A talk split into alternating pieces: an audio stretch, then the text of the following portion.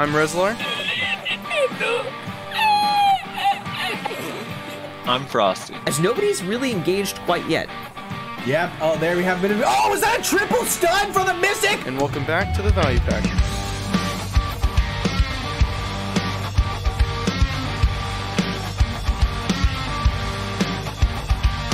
And welcome back, everybody, to another episode of the Value Pack. Uh, yeah, I got nothing. Let's jump right into it. Our guest today, Jeffy the Wise from Reddit. Thanks for joining us, Jeffy. Hello, hello. Now, uh, why don't, for people who uh, may not know who you are, what you do, just kind of give a brief introduction of yourself and how long you've been playing the game, you know, what class you play, what you enjoy doing, that sort of stuff. So I'm a witch in Barcode. I was originally playing a wizard in Man Up, starting way back at launch. Um, I'm a life skiller, I'm a streamer, and I'm really into large scale PvP. So Node Wars and Sieges, that's my jam. You don't like 1v1s on your witch? no, I. In general, I don't enjoy open world PvP or 1v1s. I don't think the rule set in BDO really facilitates for good content there. Um, I'm kind of curious with you. So you were in Man Up, like, how long were you in Man Up? From like the beginning of Man Up days when the servers merged? Um, not quite the beginning, but around the Mediah expansion, I went from my friends guild of people who thought they would enjoy BDO to let's actually join a PvP guild. So I was in Man Up before Node Wars started, and I was there for the whole Gatekeeper memes and good times back then. Okay, and then and then Man Up got gutted by the entire server, and you switched over to Barcode immediately. And how did that go? how was a- that transition? Not exactly how I remember it, but uh, I did enjoy transitioning from a, a late stage man up, was really trying to avoid PvP, into Barcode, which was on its way back from death and felt more like an up and coming siege guild. They were in Serendia at the time. But you tried out a bunch of different guilds, though, right? Yeah, I think I tried. Like, I think I remember you being in guilds. like Hee Hee XD and like a couple other guilds. I think you were in Corrupt. for, like, Bassy, Corrupt. Yeah, I, I tried them all, but uh, I really clicked with the barcode people, and so um, after a month or two of War Heroing before War Heroes was a thing, I asked the barcode guys if I could join, and they said yeah. Um, so kind of recently in Barcode, this is I just found this out the other day. Um, Kinetic transferred GM to Kai, the Shadow GM. no. Is that true? Uh, we moved the red border. Yes, it wasn't really a much of a change. The, the Right. operations were already being mostly handled by officers. It's just Kinetic doesn't have the the time to push all of the GM exclusive buttons that Kai does. So it'll be easier for us to do CTG plays and follow the shot caller around. I've, Yeah. I've never been in barcode, but I always heard from people that were in barcode that Kai basically like runs everything. I always wondered why he wasn't GM if that's true. Um, Kai's the main shot caller, which is very different from running everything. Of course, he's involved in officer decisions. We've got a pretty big officer core. and We do spread the load out a lot. But everyone thinks it's Kai doing everything because he's the most vocal publicly. Fair enough. So Kai does basically nothing. All right. So oh, no, I'm just not kidding. that. Just Being, kidding. being lead shot caller is a big deal, and Kai does it really well. Yeah. No, I like his shot calling actually. I the most I really watched of it was the um I was in Black Rose when we did the uh I guess Code Black versus Chotex when we won. And you guys CTG'd on top of Vertex like right in that last moment, which was the most perfect timed CTG of all time. Because we had just like pulled Vertex out completely out of their base and then barcode CTGs in. And it was like, oh shit. Um but yeah, I went I went back and watched from Barcode's point of view, and it was actually my first time hearing Kai shot calling, but I like his shot calling a lot. He's like somewhere in the middle. He's not like screaming, but he's not like Vudani. He's having fun, is what it is. Yeah. Um, so is Kinetic like taking a step back in any way from the game, or does he still play, or was he even super active, or what's doing Um, that? No, Kinetic's play's not changing at all. It's just uh, he picked up a new job a couple months back, and he hasn't been able to make Node Wars really. Mhm. So we've we've been seeing him mostly on the weekends only. So moving the tag over makes it easier for us to Node War. Right. Okay. Is uh barcode a life skill guild for the most part? Uh, relative to other siege guilds, Barcode is very strong in life skilling. Yeah. We're We expecting that quite a answer, were you, Frosty? No, well, I guess kind of though, to be honest. To some extent, like I actually see barcode way less than I see other guilds at Sycraia or Histria or Star's End. You I don't know are not there's- looking hard enough. Not looking hard. I'm on on Arsha or one of the Velia channels usually. So Yeah, there's dude. Barcode's a Uh, life skilling guild like Vexus is a sea monster hunting guild. well, I mean, barcode's sea monster hunting guild too, though, right? Yeah, we You still have do 500 mil payouts. We've got 750 mil tier 10s if people really want to deal with the nerf. Yeah. How? What is the nerf? I mean, how how is it? Do you you see Monster Hunt? I was told by Cairo. Yep. Um.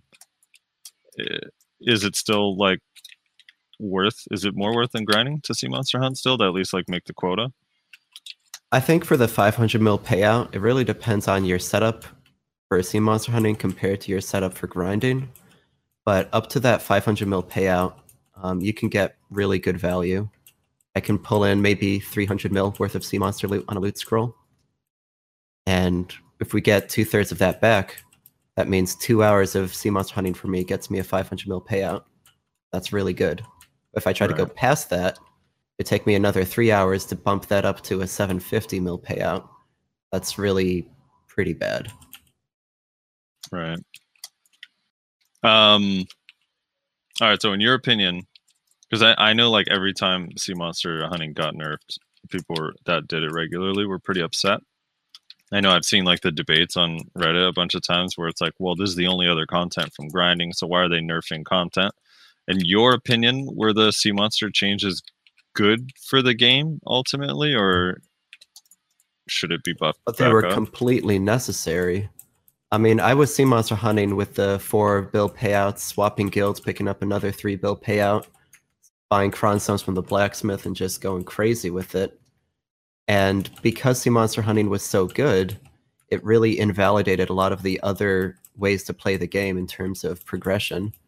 And so that's when I stopped life skilling was October of last year when the chest event for Caphras and then sea monster hunting got real big and life skilling just didn't seem to matter compared to that.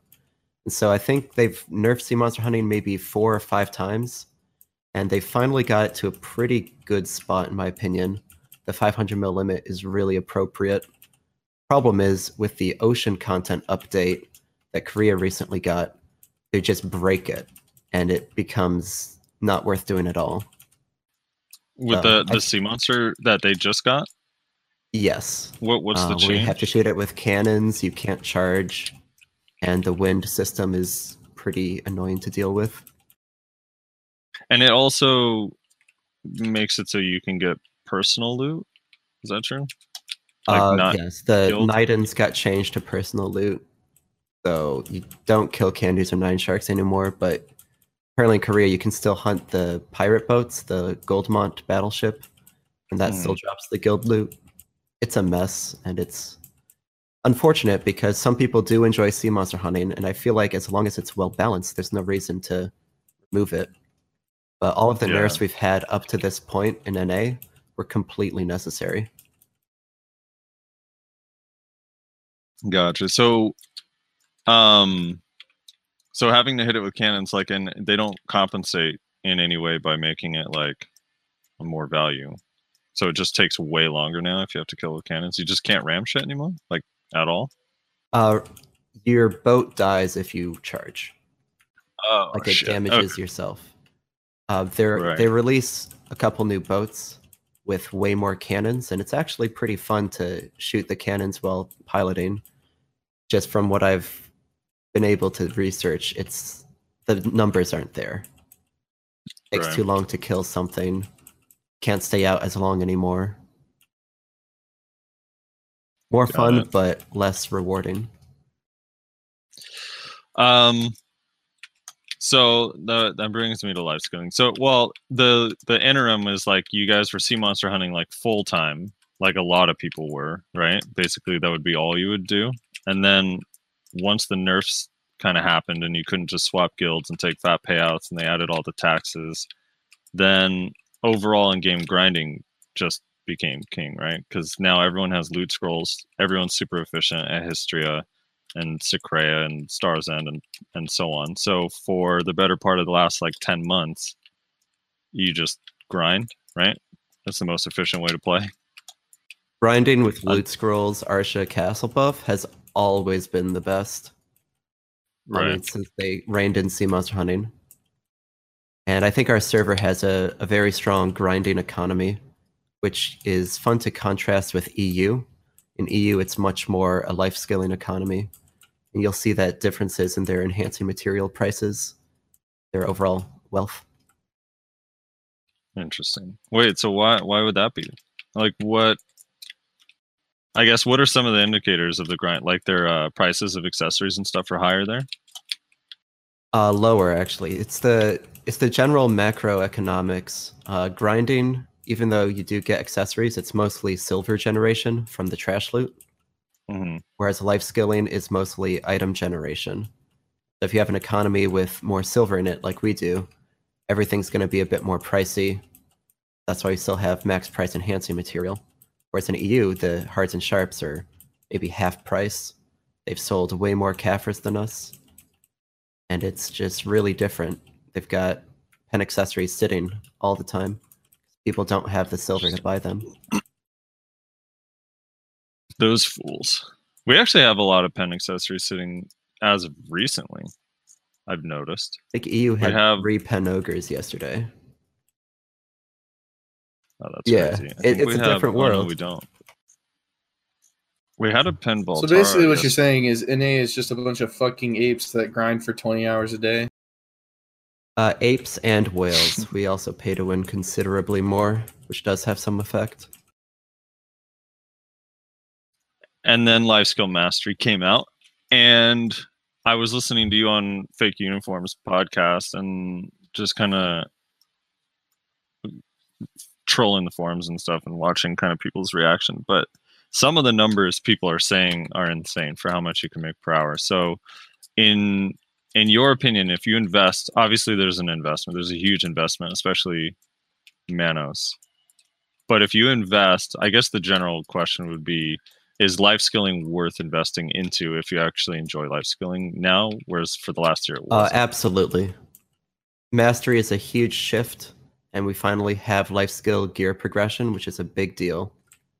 And when you really think about top end grinding and everything that goes into getting 269 AP with a Kudum, if you put that level of effort towards life skilling, it would be very competitive, with the exception of grinding with a loot scroll and with a castle or Arsha buff is almost always going to beat life skilling, with some rare exceptions. so is this true though even like two three months from now? Because for example like blood and all the basic items you get from life skilling are dropping so much in price just because so many more people are doing it. Is that going to negatively affect it or is it still going to be valuable because of the Caphras stone like all the other stuff the sharps and hards you get Uh, you're right that it is going to crash, um, but there are some limits in place. Like Caphras can't get cheaper than two mil because then people will start force enhancing pen boss armor. So there, and the uh, the hards and sharps people will always need those to enhance for profit. So yes, life skilling is going to get a little bit weaker with too much saturation, but I think it's still going to remain viable. Maybe not better, but close enough that if it's what you enjoy, you don't have to feel bad about it. You don't have to feel like it's slowing down your progression.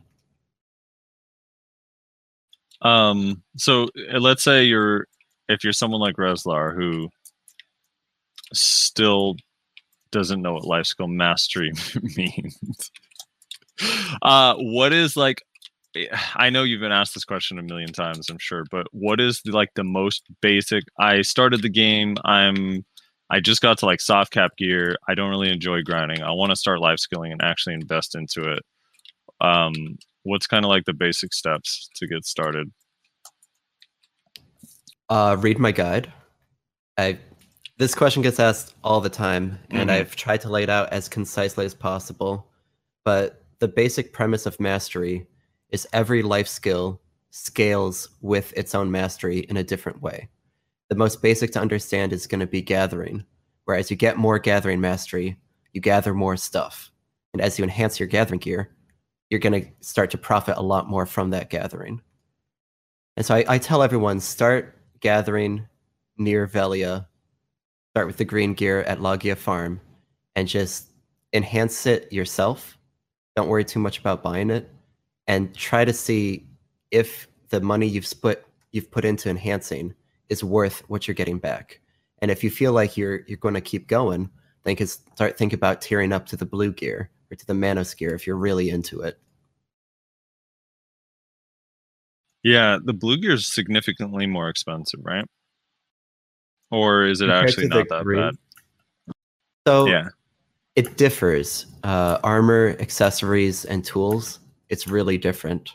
I like to say my favorite gear and the gear I'd recommend to the average life skiller would be green accessories, blue armor, and Manos tool. And that's just because the way you enhance them, because you can cron your tools using fail stacks, by the way, makes it easier mm-hmm. to go straight to Manos on the tool whereas the armor and the accessories are much more punishing. Right. So the blue armor. All right.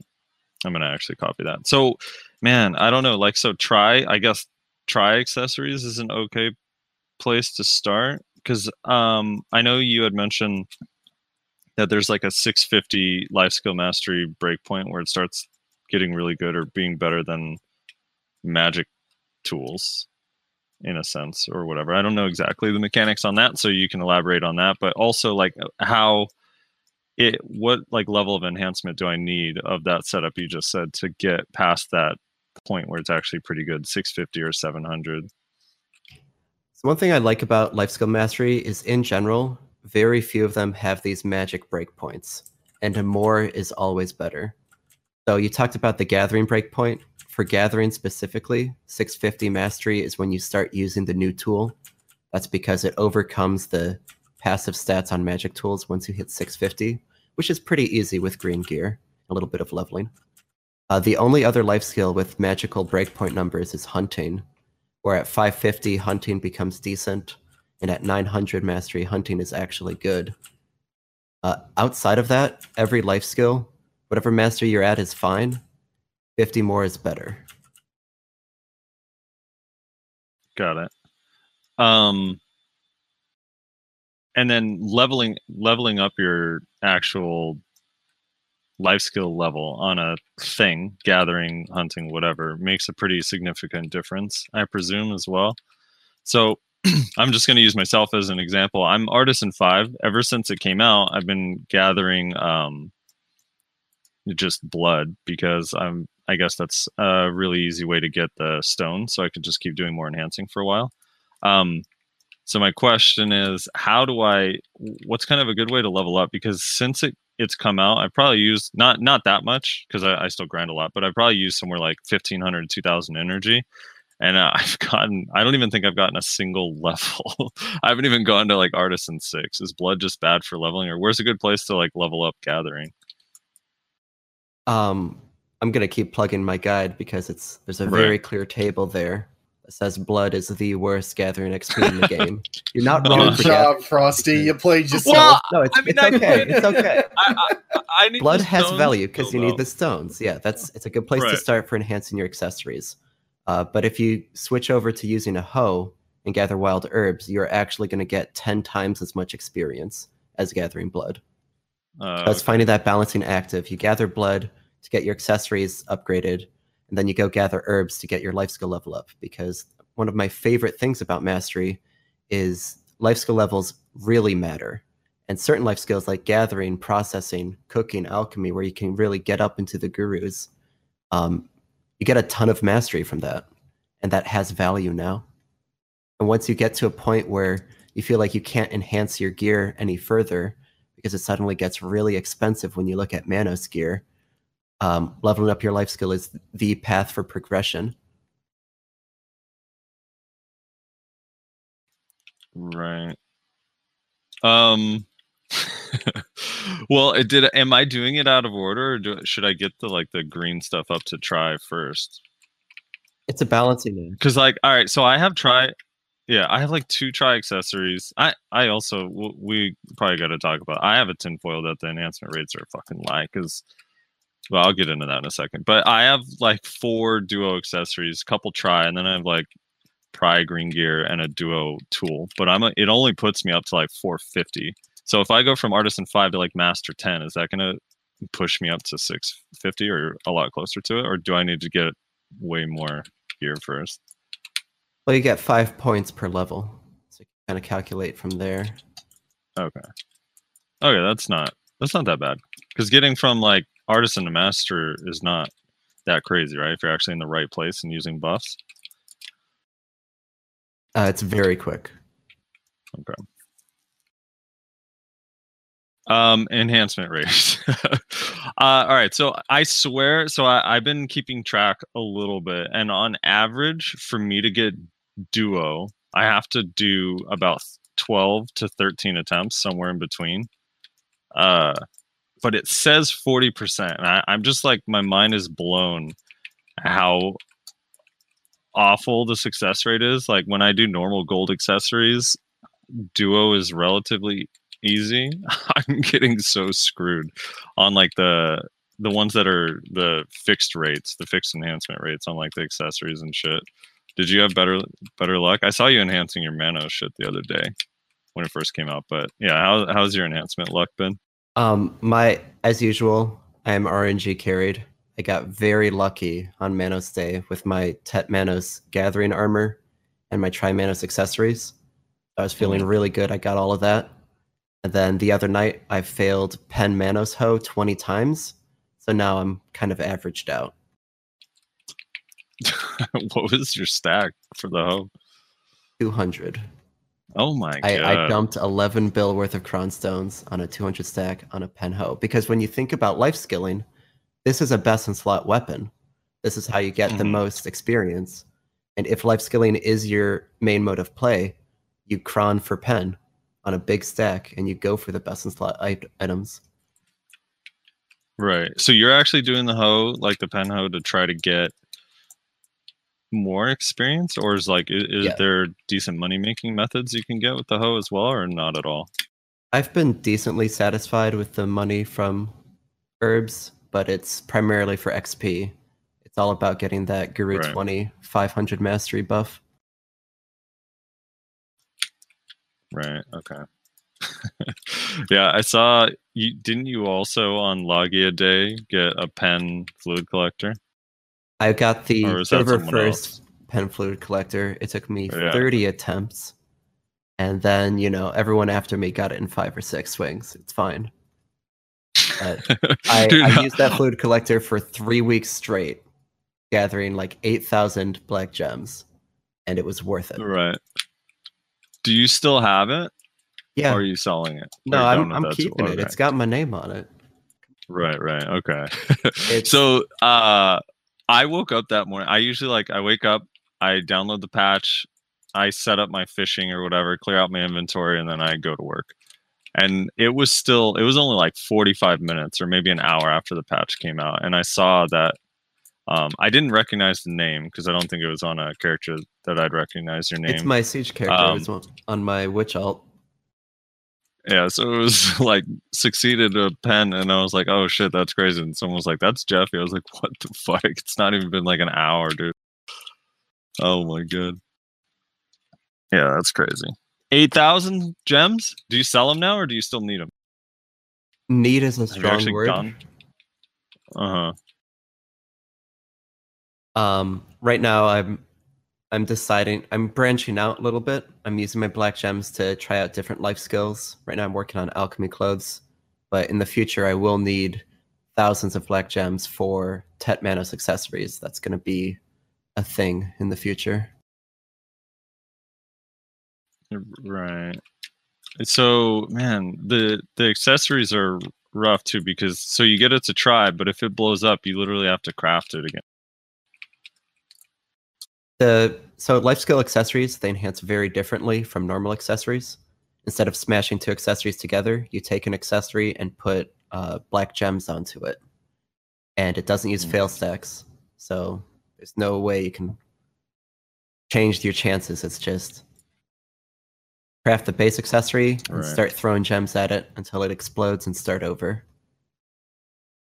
And the, the net effect is yeah. it makes uh, life skill Manos accessories about an entire tier more difficult than PvP accessories. So uh, a Tet Manos ring is about as difficult as a Pen Crescent. Fuck. Yeah, and then it, to craft it, do you you you still have to use magical shards and stuff, correct? Yep. So eventually, because the I, I was kind of surprised that when Manos came out, there was still. I mean, I, I realized everyone was probably stockpiling all their magic crystals. It was like halfway through the day, there's just a huge abundance of them, and the the price spiked up for a second, and then it's been dropping. But now they're kind of running out, and it, it like dawned on me that if people are doing this, they're gonna have to keep using however many crystals to keep making the shit that blows up when they're doing their accessories. I just don't know how many people are actually doing accessories because the barrier to entry seems so hard. The BMC market was interesting, and I invested quite a bit into this. I've been sitting on 10,000 BMCs for over a year now, expecting the price to go up with Manos. But what I didn't account for is the three weeks of life skill mastery we had, combined with all of the events we've been having, really drained the server of any silver they could have used to spend on BMCs. Most people are just broke right now. Yeah. combined with Um, getting green first um, green is really good enough for most people and i do recommend it All right. So when you're gathering just for money, what are what are some numbers you've been getting? Like some uh, silver per hour, I guess. And also, how, how do you calculate it? Are you factoring in? I guess if you're gathering blood or logs or whatever, you're factoring in everything. And then do you also calculate like the use of armor stones to make the black gems into the usable gems? Like, what's kind of your process for that, and how much are you averaging? I guess when you're actually just going for money. when i calculate gathering profit I'd like to separate into three categories um, i do the enhancing material separate because it's easier to compare that to different forms of gathering. And i have the main gathered material whether that's herbs or blood or ore. And i like to value that at marketplace value because if you go on and do something with that blood now you're talking about alchemy profits. You're not talking about the gathering anymore. And then the third category which is really important is the energy used because some types of gathering use a lot more energy but i'm out here with full trimanos accessories close to guru gathering and a tet armor tet tool. So i'm sitting pretty 1500 mastery 1400 rather.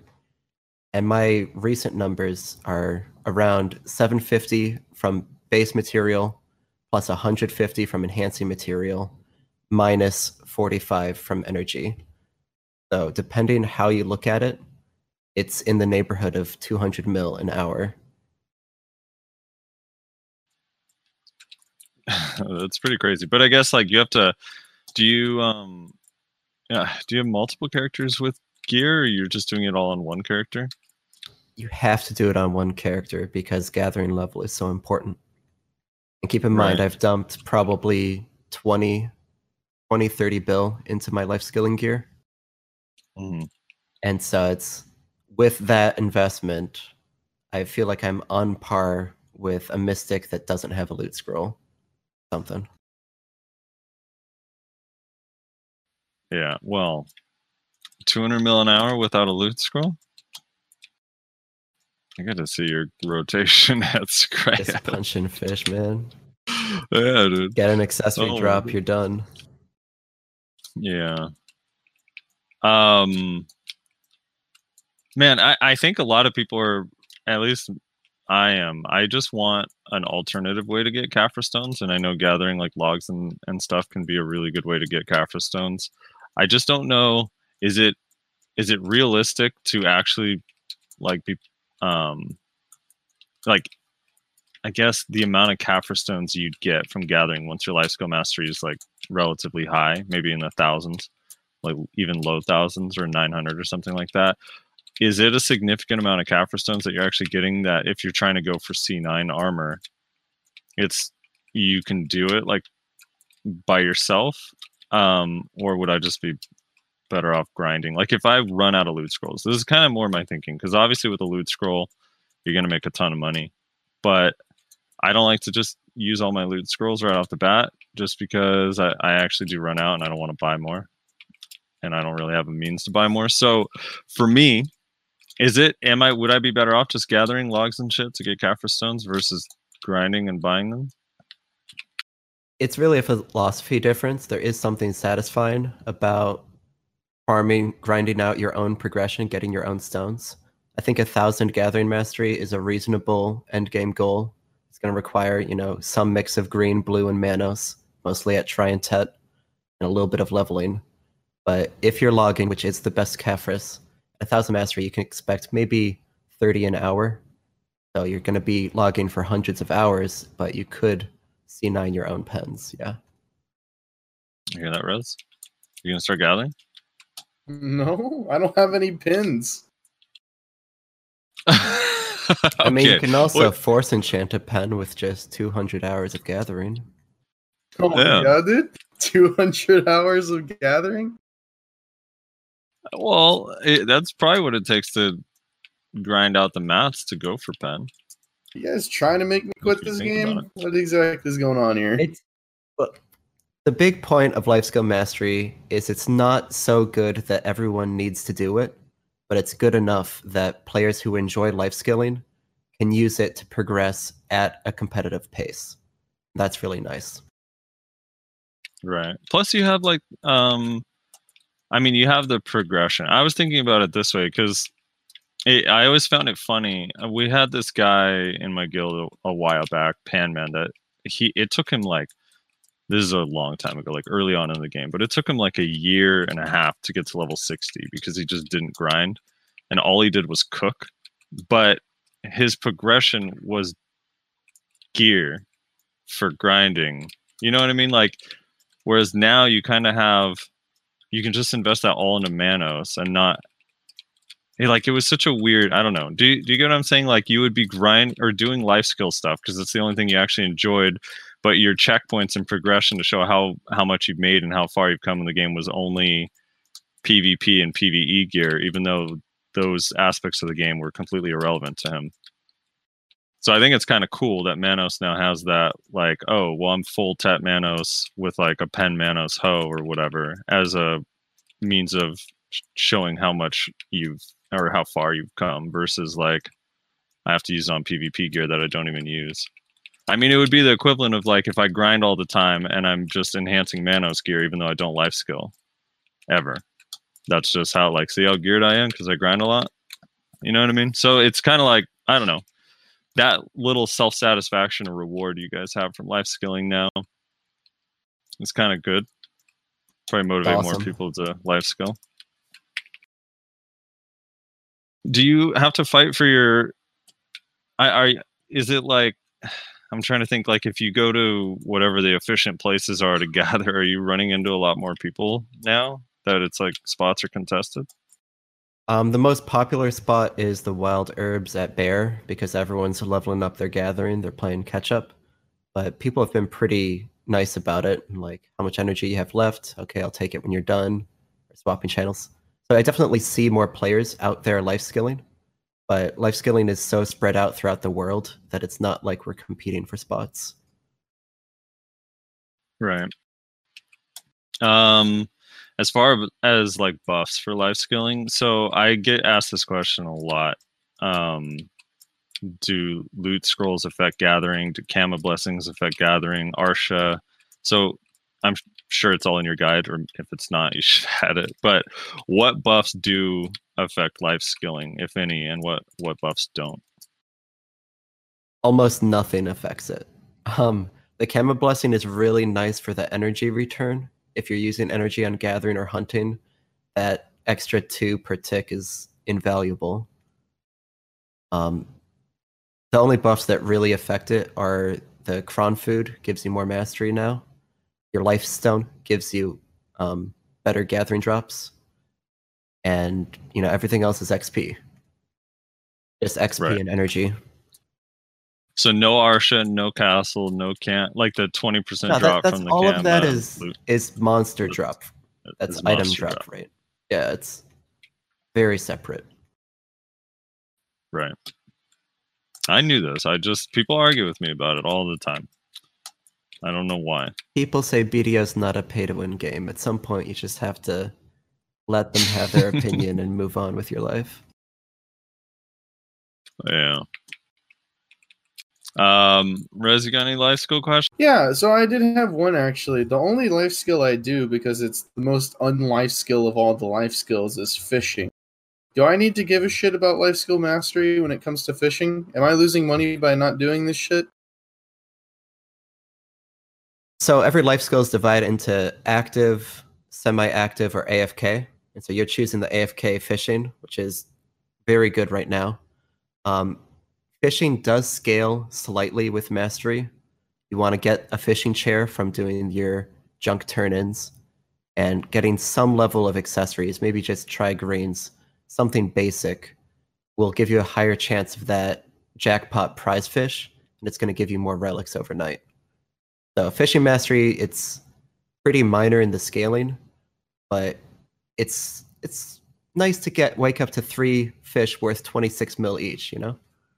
So it does the life skill mastery thing and all the gear. It does affect your chances of getting that prize fish. Yes. Okay. Wh- Where, what are good places to AFK life or AFK? Uh, for all yeah. fishing questions, you really want to read a guide by Moonraker on the forums. Okay. But in I general, you were I've going to say Jeff. yeah, he's gonna. my Uh, guide I does have a link to. Moonrakers. No, it's I, I've got links to all of this in my document, but Moonraker is the fishing god. He got the server first Ghost Whale, which is a hundred mil harpoon loot. Um, right now you want to fish for relics. So Ross Sea, Margoria Sea, Camasylvia Freshwater, Drieghan, all pretty good spots. Um, I think the Velia hotspot is okay, and Heidel is very bad. But everyone's going to do whatever's most convenient for them with fishing. All right. See, I was Yeah. I was fishing in uh Grana because I that's where I just ended up being for my AFK Fisher, and I just sat there for like a year. And uh whenever the prize fish stuff came out, I went like two weeks without getting a single prize fish. I was like, "What the fuck? Can you even get this shit here?" I don't know, like what's up with that. Maybe I was just getting unlucky, Well- but Grana got nerfed to the ground. You want to fish literally anywhere else in Camasylvia that's not Grana. okay. Um, and with low mastery, you've got a very low chance of pulling that prize fish. So maybe getting a little bit more gear is going to help you see that fish maybe every other well day. see i i i decided because i was like well nobody fishes here anymore i noticed it i saw like nobody fish there anymore and i was like and i'm not getting this fish that other people are talking about this prize fish thing. So i moved to the velia hotspot and like instantly was starting to get like one two prize fish every like couple nights. I was like okay now i'm i'm seeing it. Yeah, the thing with the Velia ones, though, I mean, I don't know if there's higher ones than the one and the two mil versions, but that that's all I was getting there. So I kind of yeah that's all i was getting as well I do get one. Yeah, I get one like every night almost now, but I, I'm like my fishing mastery is like 770 or something like that. Um, but I get like I don't know. I, I want like a 25 mil fish. That sounds awesome. Those higher ones too. They're not. They're not trade items, are they? The 25 mil and up. The harpooning ones are Aren't vendor just- loot. All of the um, Uh, everything from rod fishing is a trade item with a timer. And Moonraker goes into this in more it. detail, but different fishing locations have different prize fish with, with different drop chances. So Velia, you've got a really good Right. chance of getting the, the cheaper prize fish, but on the ocean, you've got a low chance of getting the really good one. right. So you said Dragon is Alright. pretty good right now. From what I've heard, relic. Interesting. See, Yeah, I know part- part of the- mind at the end of the day, AFK life skilling is dwarfed by active play. You know, Right. your entire overnight is usually worth maybe 30 minutes to an hour of active play. So right. Just do what's convenient, don't stress yourself out. So I have my fishing is mastery 27, which is apparently uh 385 points. Because I don't have any of the gear or shit, so Um, yeah, Rezlar's trying to basically make silver and get his gear to full pen while AFK and playing classic WoW. pretty much. It's not gonna work. It's Classic classic WoW, Borderlands 3 recently started playing more Rainbow Six Siege. Yeah, pretty much anything except BDO. Yeah, standard. Um, is is the sniping thing anything? I don't know. It it Oh, sounds like the coolest life skill. Yeah, it sounds like the coolest thing, but I have a feeling it's not worth shit. But is it valuable? Is it worth investing into? Or Sniper really? mode is a variation of hunting where you use a new rifle and you hunt a specific mob with a really interesting mini game where you actually scope in and headshot it. Unfortunately, there's only one sniper mob in the game, and it's just garbage compared to regular hunting. So it's one of those, it's fun, but it's not rewarding. With the hope that they eventually release more sniper mobs in the future, because the only mob right now is a deer in Balenos, pretty clearly a starter zone. Um, just have to wait and see. Right. Is it like in in like a is it like a beta test or something? Like why is there only one? How long is it was it in Korea before we got mastery? Snipe, uh, sniping's been out for several months. I'm not sure if it's been quite a year, but close to that. It, it's just very slow development, and the dev team gets distracted by other features. Seems right now they're all focused on the ocean update. Yeah. Um what about the with the mastery did the Loggia Farm thing change at all? Is that better now with Unaffected. Oh, it's completely unaffected? Is it good though? I know some people do it. I know some people in Black Rose were doing it. Uh, fun but not rewarding. It's it's a very punishing mini game. If you make a single mistake, you lose fifty to seventy percent of your reward. Um, but if you can quickly navigate this mini game, which is similar to Minesweeper, it, it tops out around fifty to hundred mil an hour. See Rose, that sounds fun. And play Minesweeper for 50 mil an hour. yeah, dude. yeah. Um, man, I, I always think because Manos Hoe adds life skill mastery, obviously. Well, did it not? Did it just not have the life skill mastery stat on it before that came out? Was that as text soon as we got on the mastery patch with the green gear, the Manos Hoe had mastery on it. So some people went straight to Right. leveling their gathering using the Manos tool. I think that's so weird. The fact that we had that thing for like a year without life skill mastery is hilarious to me. Um all right, I'm gonna go to some some of these guest questions real quick. I think a couple of them were good. One sec. Um let's see here. All right. Uh, Q says, uh, as far as life skilling goes, you're always a huge help. Your hour gathering numbers I see in Guild are pretty impressive. Since you make a bunch of life skill resources, any thoughts on doing a average silver, bloods, or any other specific gathering per hour comparison at different mastery points, maybe with collabing other life skillers? Also, why does your guide confuse beginners? Wink. And someone named KYU, who I think is in barcodes, Tamer and barcode. Yeah, Q's a, a barcode tamer. Cool guy. Um, you got to understand any data I gather is a very small sample size. And as usual, people mostly report when they have a really lucky hour. Um, the actual averages are a bit lower than anyone's going to tell you. And there are some life skill discords. Uh, specifically, I'm thinking of one called Life Skill Chat. They have a whole channel called Gathering Screenshots. And perhaps someone could go through there and compile it into a, a huge spreadsheet. Because if you're talking about different types of gathering at different masteries, averaging out the per hour for each mastery, it's going to start to get really complicated. It would take a lot of data there. Um, it's just a big project that I'm not personally going to take on because for the most part, I'm just life skilling for my own progression and for helping other people understand what to do without feeling the urgent need to exactly quantify how good it is. Uh, and then he said, "Why does your why does your guide confuse beginners? What is that about? Does it confuse beginners?" Um, it's it's a bit of an inside joke. I did have someone come to me, a, a very new to life skills person who didn't understand some of the basics of like how do you cook, how do you where do you buy some of these materials, and that's always a trade off I had to make in my guide because I tried to keep it concise. I had to assume the reader had a, a pretty decent basic understanding of life skilling. Um, to help mitigate that, I've had links to some of the more beginner guides.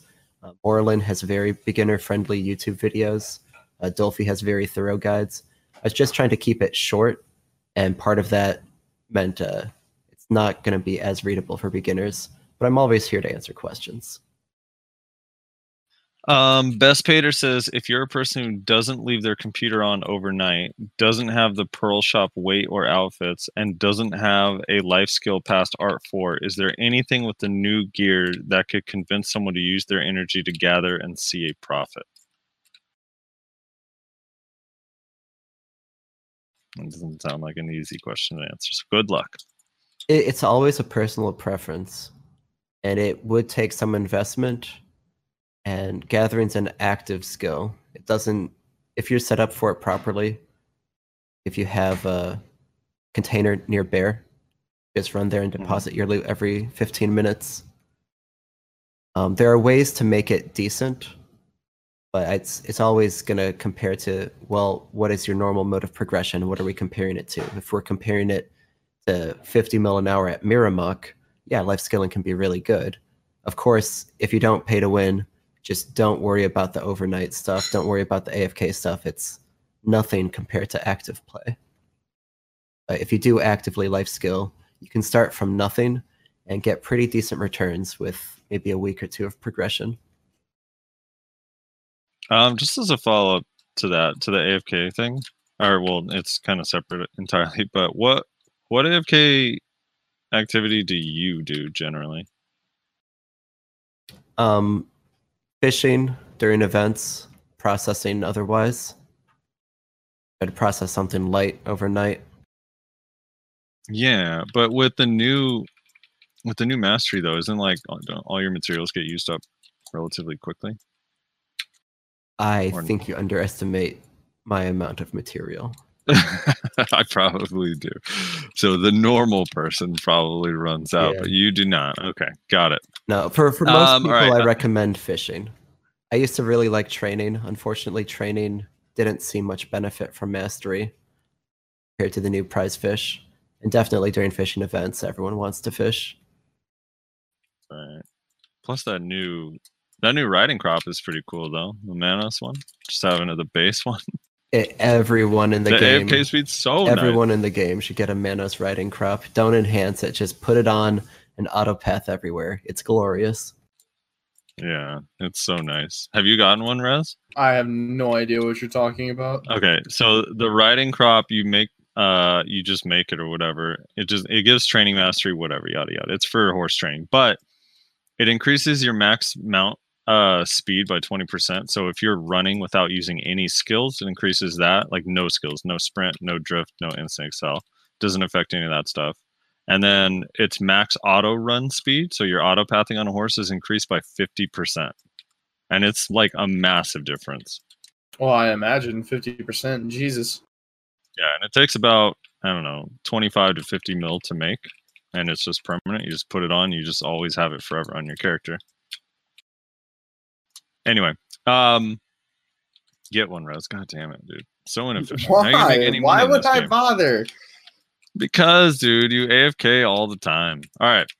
Uh, Lost Soul says, "How can I make money from farming and not the 20 mil I make from selling seeds every two days?" yeah. Wait for It's farming basic- mastery. It's just farming wasn't changed. farming wasn't changed. So I guess maybe just in the sense of as a life skiller, what what's how do you make money farming? Is farming still good? Uh, You have farming's to always been process decent. everything, right? Well, there's a few different ways you can farm. You can breed everything, sell the seeds, sell the stone tail fodder, and use the fruits for alchemy. Or you can harvest some of the material for either cooking or alchemy stones. There's a couple of different ways to profit from farming. It's always been pretty decent. The thing is, you have to compare it to putting that many contribution points towards worker nodes. And if you've got low contribution, uh, worker nodes are probably going to be better until you get up into the 350 400 contribution range. Especially with mastery really increase the value of base material. People are buying timber at silly prices. Um, Origami says, any advice on which life skills to focus if you play casually? I tend to focus purely on grinding and only AFK fish for money. I think based on what you said before, just just do that. yeah well it, it comes down to playstyle right I, I separate life skilling into a couple in three the three categories either active semi-active or afk and for most people all they care about is afk so that's fishing or training um, some people if you want something active to do that's not grinding i always recommend gathering.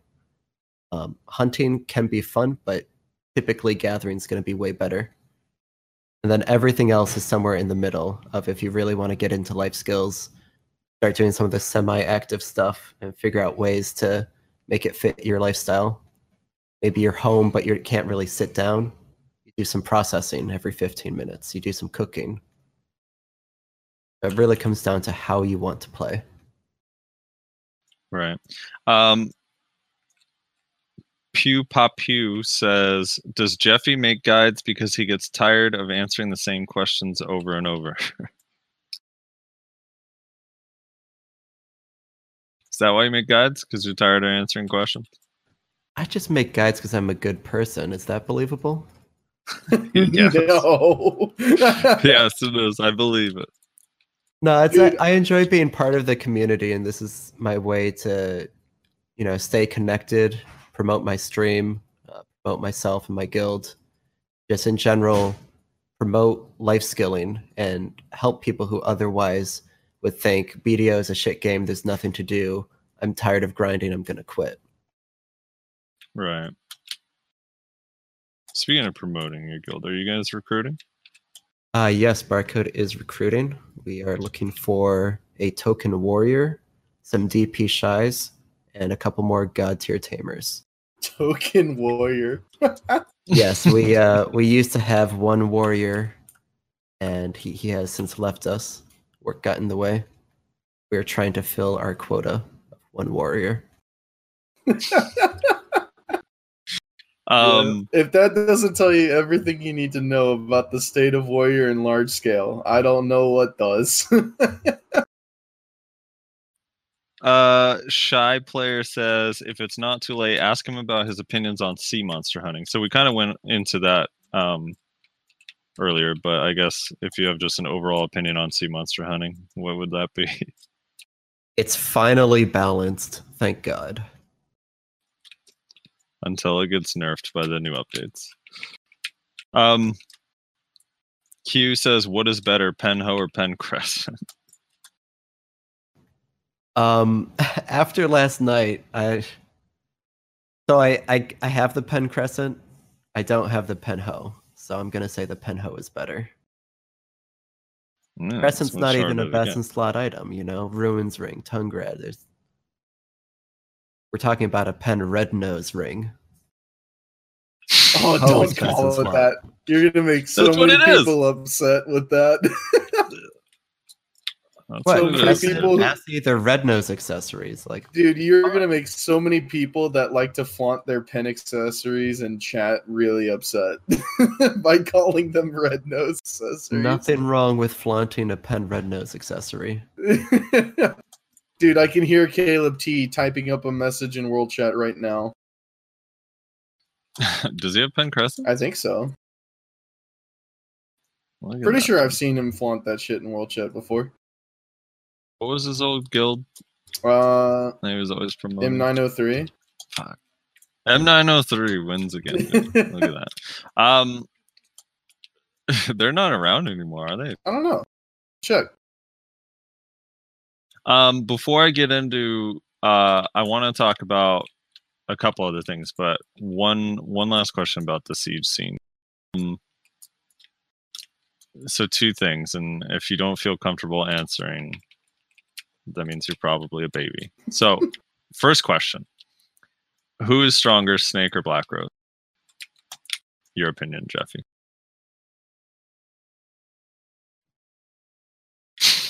Jeffy. He's like, I gotta I'm gonna choose it- my words tough, very right? carefully here. It's tough because Yeah. Snake is assumed stronger, and you kind of have to see an upset to change minds. Like we haven't had really even fights between the two, possibly because Snake is afraid that they would lose their title, possibly because they just don't give a shit. I think Black Rose is ahead of Snake in terms of effort and objective play, and I just think Snake has Mhm. the gear. So I think it would be a really close Right. matchup, but I'm always going to put my money on Black Rose. All right. Jeffy the Um, Wise says the only reason Snake can win is because they're a bunch of geared apes. Confirmed. I don't think they even. No, I don't think they do though. either. In general, Snake i- I mean- isn't that focused on Siege PvP. Yes, they've got some of the strongest players, but they really focus more on small scale and open world. They just don't care much for the NA Siege scene, which is okay. I mean, that's their prerogative. As they sit on Valencia Castle at this very moment. They 2v1 Um, barcode for that, just so you know. They brought an Hey, ally to push barcode out of a castle. I would have loved to 1v1 Barcode- them, Barcode stronger than Snake. so, well, all right. So if if Snake and Black Rose are one A one B, possibly interchangeable. Um, how is is Cho comparable? Because I thought for a long time that Cho and Black Rose were pretty close, but as Black Rose kind of, I, I guess where's Cho and Barcode? nobody knows where relative Cho to each is. other. We can't find him. They're they're muted in the Dude. podcast. They uh don't really drop anywhere other than a 30 man node for Calpheon with a bunch of allies. So it's we don't know, but I would say Chonation's a lot closer to Barcode. Right. Yeah, they still have like it's so weird when I was watching when they had that like 4v3 a couple weeks ago.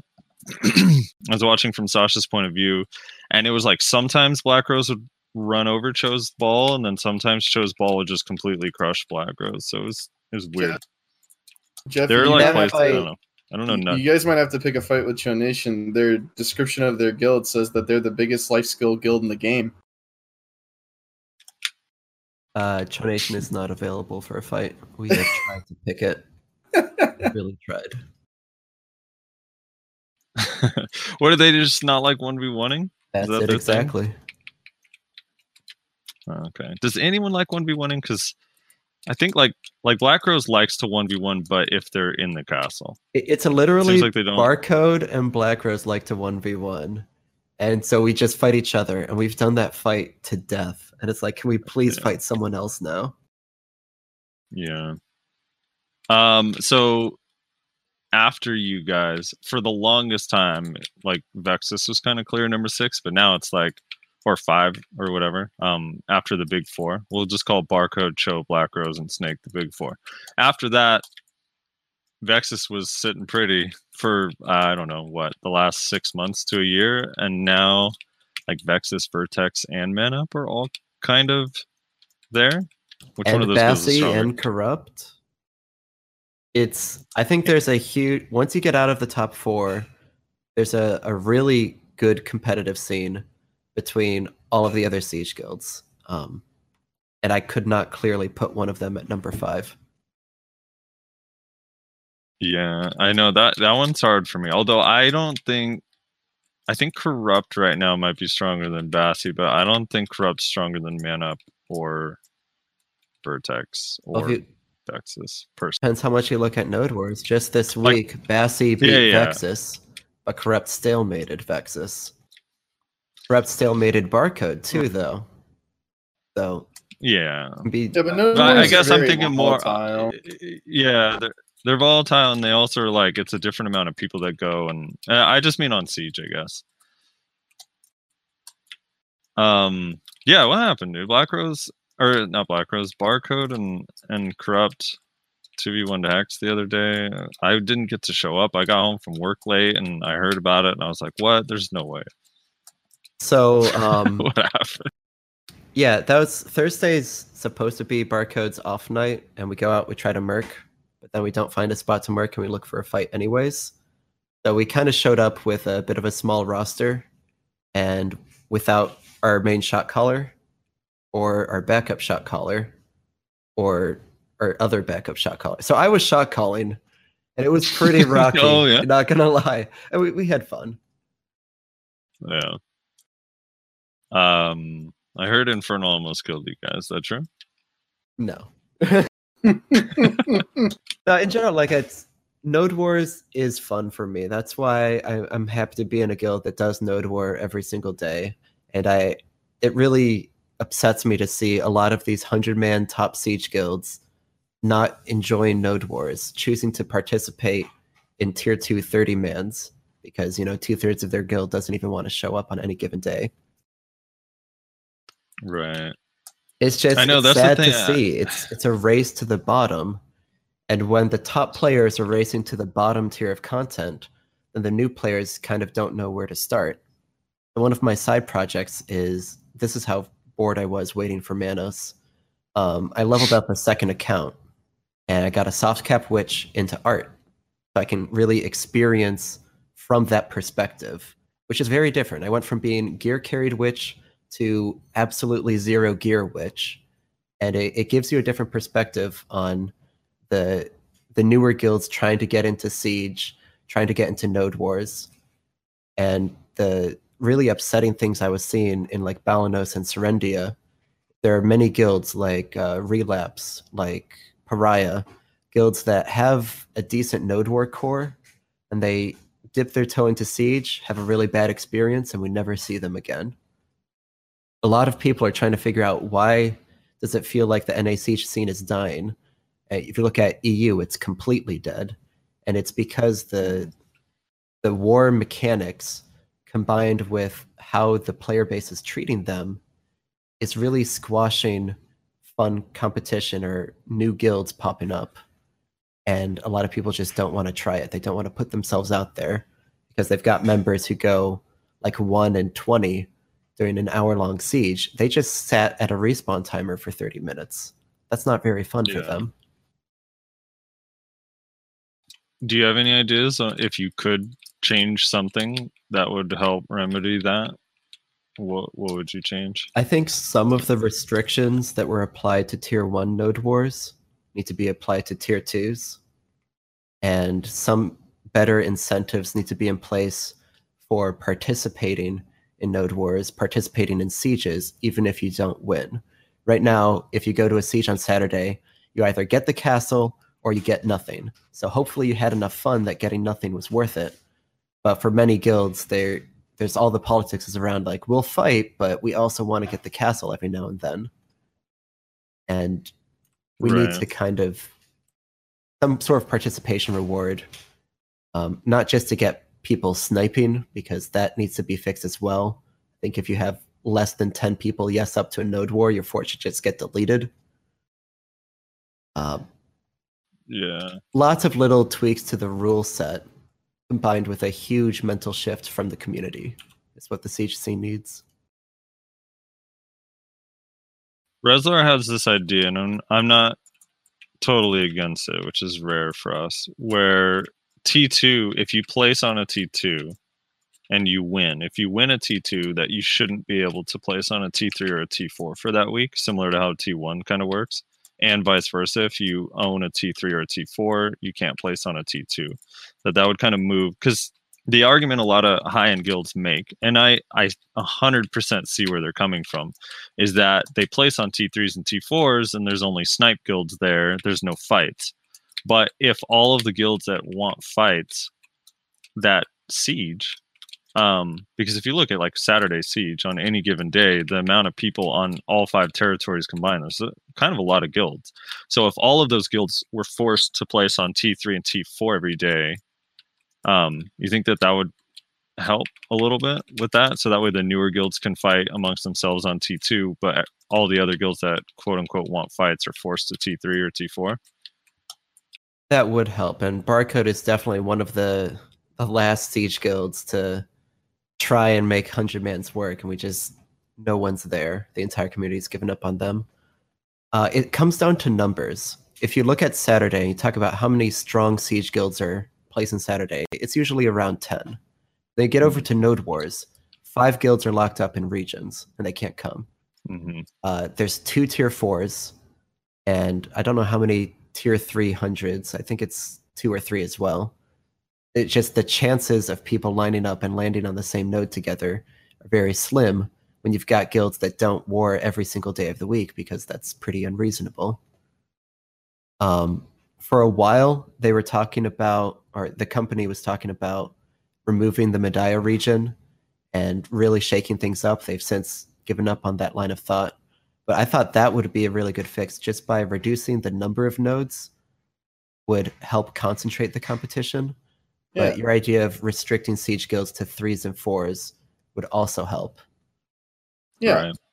like it's just uh i don't know it just makes sense to me And i've been preaching this idea for quite a while now but it's like they they were so close with what they had in korea a long time ago where you could only move up and you couldn't move down basically and you needed a tier 3 or a tier 4 to place on siege which i think is still in the game if i'm correct Yeah, they kept that still- part You need a tier two for siege. they didn't keep the oh really the only tier 2 no no no no no no no no you need you do need to win a tier 3 for Really? siege you can't yeah you can't place unless you own a T3 or a T4 yeah that's what i thought it was By It, it used to be tier two, but they changed it like uh, I want to say like seven or eight months ago. When remember when they were doing like the Node War reworks every week for like two months? yeah, then they just It was like up. during that time. Yeah. Yeah. So it's like, dude, like they they they were so close. I think they were on to something, and like I don't know. Like I said in uh in the community Discord, because somebody was talking about how they think that would kill the siege scene. It's like, dude, the siege scene is already being killed. Like, what do you mean? And it's also killing the T2 scene. So I would rather them try to figure it out, get some shit wrong, and and say, okay, well, we'll try something else now, then just let it slowly fall into this fucking pit of despair for all the players. Like it's fucking miserable, dude. There's a lot of frustration. At the end of the day, the best large scale node wars or sieges, it doesn't matter how geared you are, what guild you're in, what size it is. The best wars are the ones where it's close enough between the, the different sides that are fighting, each individual feels like they can make a contribution. Each guild feels like they have a chance, and you know the servers aren't shit. It takes a combination of a lot of different things to make the fights enjoyable. And as much as people complain about politics and scripting, we're so close to the siege scene being dead that a few core political members in each of these siege guilds that are going out of their way to set up a fight because they think it'll be fun. And as much as we we hate scripted fights and we wish it was just organic, the rule set and the population doesn't facilitate organic fights anymore. And we we almost rely on scripting. Like scripting a good fight is better than nothing. Yeah. I just I just wish there was more participation. Yeah, the incentive is not there. I mean, all right. So even if you're if you're the like Hex, for example, I'll just use Hex as an example. Hex Let's say because we're like pretty yeah Hex last week, right? Well, that was hardly that was rough. Um, but the last it. no, yeah, last why week it is was a good rough. example. Yeah, it was rough because we're we're two v one against. So all right, I, I think I don't know all of the politics, but if we placed on like Balenos, we're gonna get four v one because they already have a deal. If we place on serendia it's gonna be like a three v one because they already have a deal. So our only option is like, well, we can go with Art, and both of us are still at the very bottom of like Siege, right? So we're not. We can one v one against probably any of the guilds on serendia and Balenos, and that would be a good fight, win or lose. It would be a really good fight. But if you just get three v one, you're done. But the the thing that's so disheartening about what happened last week on like Mediah, where we're just ramming our faces into the castle against Vexus for an hour, or if we just get three v one on another territory, is that the members can only take so much of that before they're like, eh, I just want to be in barcode where we win. I don't want to build this anymore. It's exhausting. It's not fun to lose every week, and uh, I'm out. You know what I mean? So it's really hard to build up and get people interested in going when you basically have to like just get destroyed pretty regularly. Um, I don't know. It, it's like a weird thing because I have no idea what, like, uh, at least for for siege scene, it's hard because I mean, there's not even like uh the reward on Bal when we won Balenos a couple weeks ago. Um, we got 8.9 bill. Like that's not even node war pay. And then you got locked out from a week of Node Wars. Yeah, Nobody So- wants Balenos. nobody wants Balenos. It's rough, but you want it because the fight is can be cool. Like uh, ideally, like that's the thing. The most fun I've ever had in PvP in this game is like really good sieges. That Code Black versus Vertex Cho, for example, that was like an hour on Valencia. That one was so much fun. That was like one of the most like that was a ton of fun. Or any anytime it's back and forth or it lasts a really long time, it's a ton of fun. But the repercussions for newer guilds if you don't win is like really harsh because members just get exhausted, they get frustrated, they start turning on each other. It's yeah, I don't know. Well, that's Hi, the most how are difficult you? part We're na- about our name is Clash. Right. The most difficult part about a siege guild, specifically a new siege guild, is you need to accept the fact that you usually lose. Even the top end siege guilds, we win a castle once every five or six weeks, once a month maybe. You are usually going to lose. You are usually not getting rewarded. So you have to find a way to enjoy the fight, enjoy the loss, and like see how long you can last. Or but see, that's something we do in barcode. It's called like turtle code. bar- we turtle up and we just try and you know last as long as we can out of spite. Like we know Black Rose is going to beat us. Let's farm them in the throne room for an hour just to say we did it. And But you see, that's the that. difference That's healthy. between like barcode losing and clash losing. Like barcode losing, like you, like you can have fun. It's still relatively competitive. Whereas clash losing, we just have barcodes sitting outside our base for 20 minutes, and we literally can't clear half of their ball. There's nothing fun. There's nothing to enjoy in that. It's just us getting our cheeks clapped for 20 minutes as they stand outside our base and Blizzard and Meteor in, pushing in as soon as they have PA. Like, Are you not talking about that fun. Siege?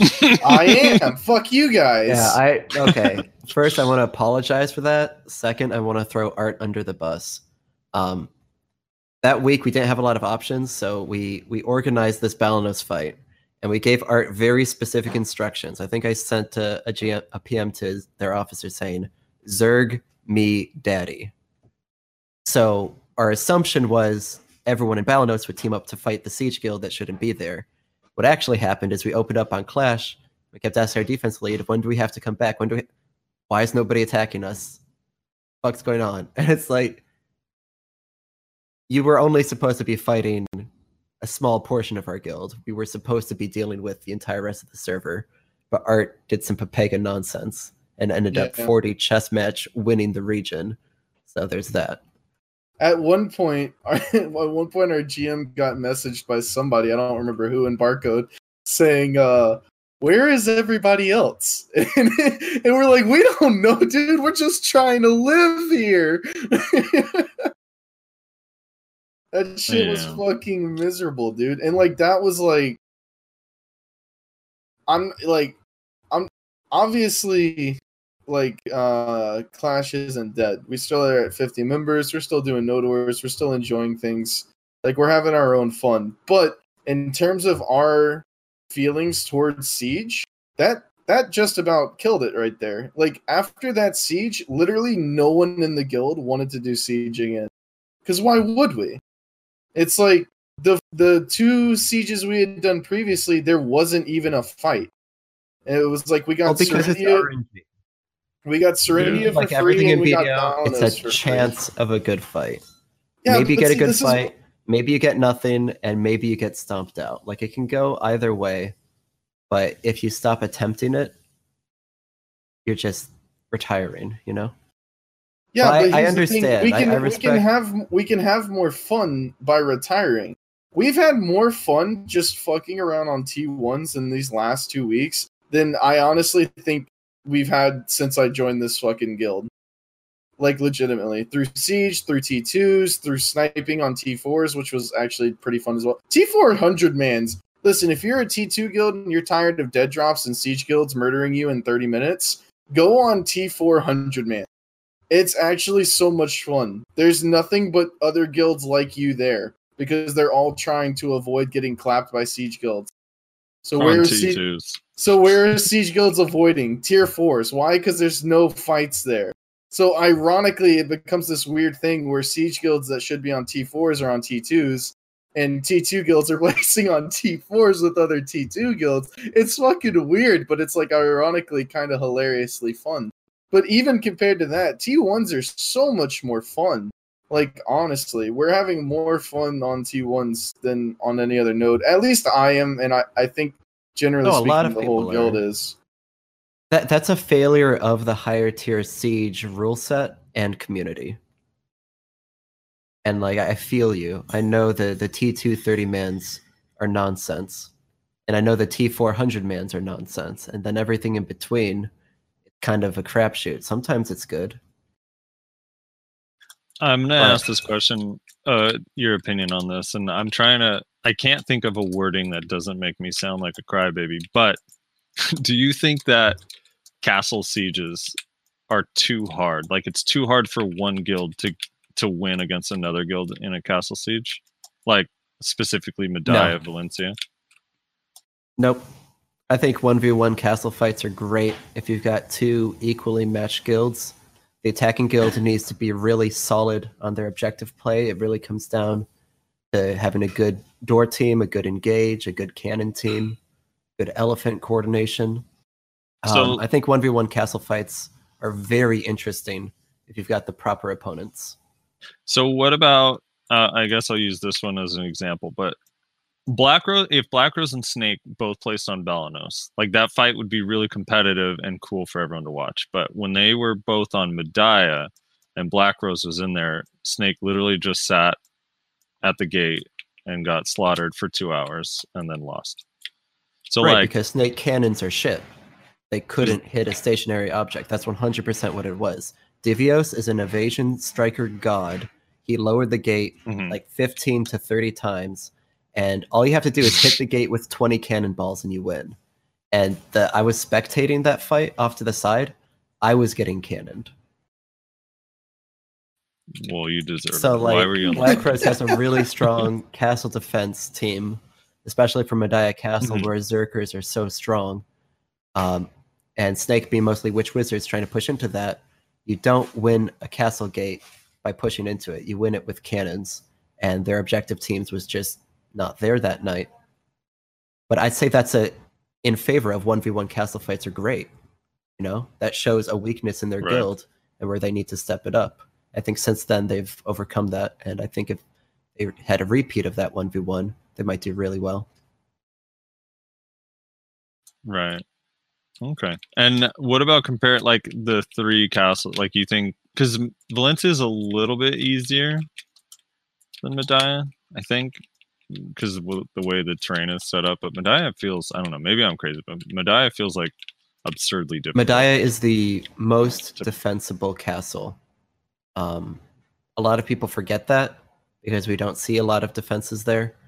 Uh, people think it's Valencia because Valencia does have a lot of good holds. Uh, Mediah is the most defensible castle, especially that final choke point, pushing up into the, the tent room. And if you kill the second gate on Mediah, the attackers gain nothing. The second gate respawn is completely irrelevant. Then Right. Calpheon's a joke. Calpheon, like, there's no the only way to defend Calpheon is to like push out and kill the other guild at their fort, because it's defending Calpheon is that bad. It is a free shot for Pegasus, free shot for cannons. The gates are made of paper. Like it's, just, oh, Calpheon Castle, man. um, You can I still was have also fun gonna mention. I was also going to mention, by the way, something that uh, definitely would have helped, like Hex and also uh, TBO back when we had like siege ambitions or whatever, is um, like eighty man nodes. Why does it jump from Yeah. sixty to one hundred? I, I don't quite I- understand that. I'm with that too, or or 75, like something in, in between 60 and 100 would be really nice because on a siege day, it's yeah, you can rally around and promote the siege for a whole week and, and pull 90 people, but on a node war day, it's a lot harder, even for Black Rose and, and Barcode. Like, I mean, I, I can't speak for Barcode, but like Black Rose, whenever we were node warring, we'd have between 65 and 75 people. Like it would be really nice if there were 75 man nodes that like helped with that jump between like some bridge. Yeah, Well, so like not- assuming there's something wrong bringing 75 people to a 100 man node. Well, no, except if that everyone else is in the same situation, it's fine. It's just there's no one on the 100 mans. I mean true, but I think that that's part of like I don't know. I think it's part of the reason why some people don't place on 100 mans is because they can only pull 65 or 70. So like they still have people that are missing out on node war that can't come. But on a 100 man you you run up against I don't know, whoever. If someone brings 100 people then now you're 25 Well, I know down. for a fact there were several nodes while we were in Hex where we were like just over 60. Like we were at like 65, maybe just under 70. So we were like, okay, we're gonna place on a hundred man, and then we go up against a guild who's pulling like 75 to 80. Hmm. Specifically, You, you I guys remember have in- never done no strats where you have people specifically no up just to troll. Oh my god, Uh, dude, we've had so much. We've had a kinetic show up late to a war uh, when he's got the red border, the GM tag.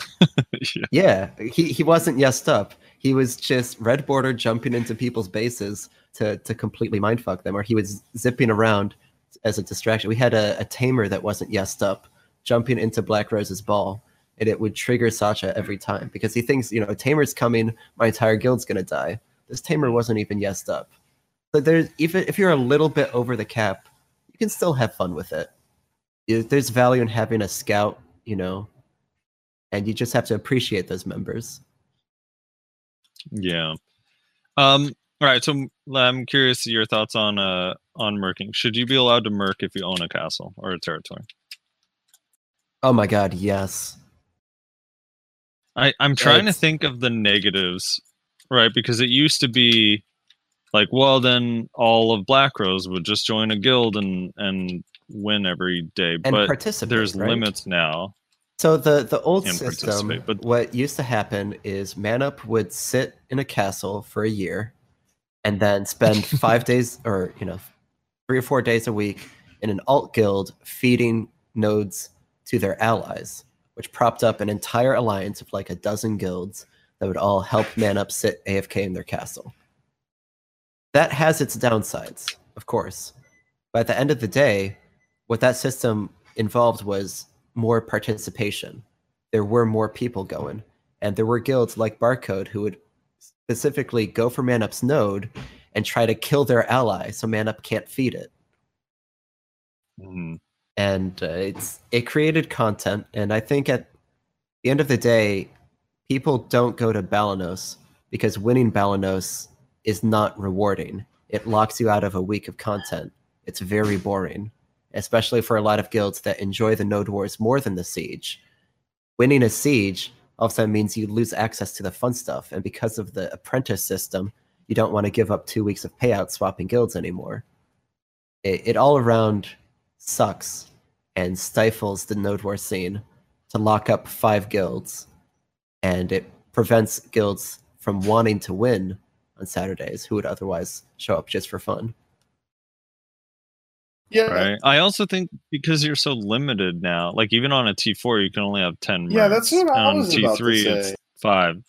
So I, there's like no reason not to allow it, in my I opinion. could see like without um, the caps it being like a worry, but now that you literally can't fit entire guilds into other guilds using the merc system, I just don't see exactly what the the harm of it is. Honestly, it's kind of strange that it's still like that. Well, you want to know the actual like it- reason? Yeah, the actual sure. reason it's not intentional it's not a design choice it's a technical limitation due to programmers at pearl abyss being bad at their jobs. When you win a castle you get a tent in the castle period. When your fort when your guild has a fort or a tent down you can't war hero out. And it's just like that limitation. They didn't make an exception for it and for whatever reason it completely screws us on the gameplay side of things. Right. but because I owning mean, a castle God, that- gives you a tent full time, you technically That- can't merc out. Right. That fix is so simple too. Like, just let you build square forts even if you own a tank. Because like, Or let you war because that's the other thing too, right? You know, because yeah, and let you there's so many out, guilds where your guild is sniping a node tonight, but you want to go war hero for a guild that's looking for a fight, but your timing is off. So you log in and the snipe fort is already placed. Now you can't get out. Mhm. The, the entire limitation is bad. Which No, what's the I reasoning agree. behind that? That doesn't make much sense to me either. Like, why was that ever implemented in the first place? That you can't war hero when your fort is placed. Dude, when I first heard about the War Hero thing, when it was like explained, I I think a lot of people too were so excited, like, holy shit, this is gonna make I mean, man, if you were allowed to War Hero out, I think so many more guilds would place on territories just to see what happens. Overall, the 'Cause there's no hero system's kind of fun, right? Because hmm you know you fight Yeah. what you would assume to be a, a weaker guild. And you're like, hold up, watch out for those purple borders. They've got Cho mercs. They got snake mercs in there. You know, it's you kind of get the dynasty warrior feel if you have a, a champion that you know really makes a difference. Or you can use the war hero to trial out new recruits, something we do a lot. Um, maybe you have a more Mhm. social player that can't make it on Saturdays but wants to join you for Node Wars every now and then. Yeah. pluses and minuses, nice. but it comes down to a poorly designed rule set and a fairly irresponsible community. I also wish, just in general, maybe you disagree, but I kind of I wish every tier node just paid more, and even the lower territories. Like tier one's res, correct me if I'm wrong, pay two hundred mil, right? Uh, let me ask. I don't pay attention to that stuff. And 200, 200 mil is. I don't think that's anything. That's no money. Well, there's also no difference between the different size nodes. Like a tier four hundred man, Yeah. Which that's stupid. and a tier four Yeah. 30 man. It's the same. Yeah, increasing the pay on all those would be really cool. I mean, I, I think if um If a hundred man node paid twice as much as a fifty man node, like that would make people want to have a hundred people in their guild. Maybe you'd see Clash Yeah. merge into a half full siege guild and hop back into the scene. yeah, probably not. uh yeah, I mean, I don't even know a number, but like if a tier 400 man paid like like 5 billion silver, I think they would be way more competitive and guilds would actually want to play. Noah says 300. And then mil. nobody would want a Saturday castle because you get more money. Well, So it's yeah, that would be the thing. So you'd have to allow merking. It would be the only way. So apparently, but yeah, Saturday cast would also need to T ones Yeah, are so 300 300 to 400 mil. That's what they're saying. Okay. Which is just a crazy, like that's not that's so little. Yeah, it's really nothing. I mean, I guess if you have only fifty people in your guild, it's a little, it's something, but. Uh, Well, what's yeah, funny is we're kind of in a weird situation because we're not taking nodes because we're about to pass uh, GM to a alt account that all of the uh, officers can use. Because you want to know why? Oh. Our GM wants to merc, and he can't. yeah, that's the other thing. Why can't GMs merc? Kai's not gonna be able to merc anymore. Jeffy, is uh, that? Kai is leveling up an alt account so he can merc. like that like that is so awful that you'd even have to do that gms can't merc it's so Yeah. dumb so, like, uh, we have a group that mercs like every Saturday, literally every time, and uh, they usually go. There's usually like two, maybe sometimes three guilds that they go to. They try and stick together for the most part, like as much as they can. And our GM wants to go with them, but he can't because you know, fuck GMs, I guess. So he's like, you know what? I'm I want to have fun. I'm tired of this shit. I'm gonna make it happen.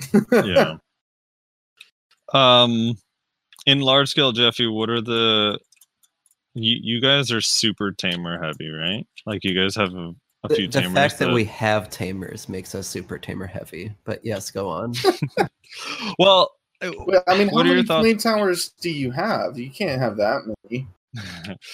well no the tamer alts no, are tamers crazy. have you guys top actually fragged have in like barcode for about two years straight. I don't know. I'm just fucking around. Yeah. Um I don't know. It's like a weird because I'm kind of curious your opinion on that. What are the like what are the strongest classes for siege? Uh, just which off wizard the top of your Zerker? Which was Zerker, okay. And Really? Zerker no, kind of which Zerker, if I'm being honest. Wizard has had a rough time lately. The PAs are nice, but I'd still overall siege viability. It's Witch and Zerker. Tamers have that nice Okay. ult, but not a whole lot else. Wizards have Mhm. PA, and you know their main hand is great, but you might as well be a witch. what about uh Archer? Uh, glass cannons are nice until they break. I mean, ha- have you Yeah. ever hit an archer? They, they evaporate. Well, Usually It's struggle one of to those catch them. where archers do very well in the the ranged engagements or defending a castle. It's one of the best classes, but all around, witch and zerker they just perform well at everything in siege. so nerve tamers. I mean, here I feel bad for tamers because being an alt bot I is mean, it- it's kind of like fun. Your entire Is party is, crazy fun? constantly feeding re- rage to you, and the whole guild cheers when you drop a ten kill on Snake. Like it's it's Yeah. fun. and then and then when you get tamer ulted, oh the fun! I'm having so much fun right now. Well, you say that, but if if you talk to tamers, they uh, while they know that they recognize the alt is really powerful and and it is fun to alt, but they still, I think if you could trade, if a tamer had the choice of trading their alt to just be all around better in large scale, they would do it. Yeah. I Dude, don't think is- you've met our tamers. We, we've got a tamer that's full Tet Tungrad accessories specifically because his combo is consume Heilang, jump in there, ult a bunch of people, V, then ult a bunch of people again. and he's gotten it off a few times with the double tamer ult, getting like five to ten kills each time. It's really cool to see in chat. All right, what about Doom Horse? Is Doom Horse too strong? I've heard that the scaling is broken in tier ones. I don't know if they addressed that. Maybe Yeah, dude, But- it dude, it is. Dude, Doom horses do so much damage in tier ones. It's retarded. it's a scaling issue. I think at the higher tier, Doom is really well balanced. It's not that great for actual fighting, but it is very good at countering cannons. which I think is a, a really interesting meta. They just need to the the problem at tier ones, I think, is when they AP capped all of your damage abilities, they didn't AP cap the Mhm. Doom. So someone with really high main hand AP is going to scale up their Doom damage, even though their normal abilities are capped. So the Doom will be one shotting people with capped DP. Also, I don't know if I'm supposed to talk about this or not. This may be a trade secret, but I don't know how long we're going to be on T1s anyway, so fuck you, T1 guilds. Uh, apparently, we were told that the percentages from hitting the brackets still apply on T1s. That's what we were told. Like the 20% DR. Correct, yes. Yeah, yeah, yeah. They Makes do. sense. Which is Mhm. which is like, wait, what? Like, so you still get benefit out of just being a gear monkey in T1s. Yeah. Well, because it's a flat damage reduction rate, right? Like after the fact. So, yeah. I mean, it kind The of only makes thing sense. they But then you have to like, what the I know like the build like Blade and Arrow. Someone from Blade and Arrow was telling me that they'll build, they'll try to build their DP like way up to hit the brackets while still being at the cap for AP if they can. But yeah, then yeah. you just build What were you human saying? damage. Yep, does human damage. it's I mean the tier 1 rule set just it's more interesting. It is. And All most right, your thoughts on importantly, no PA? PA. I, Yeah, we've well- as a witch wizard, we've been asking them to remove PA for so freaking long. It's such a Do you think dumb they'd- skill. How would they have to put something in its place? You think? They could just change the skill to be like a 30% damage reduction buff instead of a 999 DP buff, Mm-hmm. and that would fix everything. The fact that so many large Yeah. scale large scale guilds, it's like, okay, pop PA, go in. They popped PA. Okay, pop our second PA. Okay, they popped their second PA. Okay, pop the third PA. All right, their PA's fallen. Here's all the kills. We win.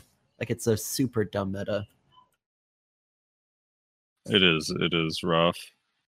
Yeah, until until your uh, third group of PAers just randomly didn't happen to get PA, so now they're all dead. It's like I, I hate it. I hate everything about it. and like T like here's the thing, I didn't really have a lot of like evidence to suggest that uh like removing PA would be better for the game. And then I did T1 Node Wars and it's so much better for the game. But it's not. That's the main. Yeah, but the rules are different. PA. Yeah, but you're not. Yeah, but you're not removing. You're not just removing PA. You're also hard limiting how much damage everyone can I'm do. well aware, and that's why I've always said remove PA, make people tankier in siege. Like I think just overall making people tankier in siege would be the way to do it. Make it to where people don't get like one comboed in siege, and it actually takes like you know people can actually fight in large scale. I know that's a weird thing to say, but allow people to actually fight and like make meaningful decisions. Because right now it's Part basically that is, just you um, wait for PA to go away. Part of that opinion is an, a result of the NA ape community going for pen weapons before pen armor. Um, Ye- that- that prioritizing is defensive what- stats is actually really fun, and hitting 346 That- DP is so enjoyable. Yeah, no one wants to admit it, but it's like we everyone goes for 285, 289 AP, right? And in their heads, they're like, well, I'm just going to kill people faster. It's going to be good. It's like, sure, but if you are 269, 269, 346, you're actually probably going to do way better than the guy who's 285, 285, 301 in a Yeah. node war or a siege. But yeah, you're right. No one, no one prioritizes DP, and part of it is because the incentive in PVE is not there. You, you don't make more money if you have higher DP outside of, I guess, Sycraia for some classes, but some classes don't even need it there either. Tamer.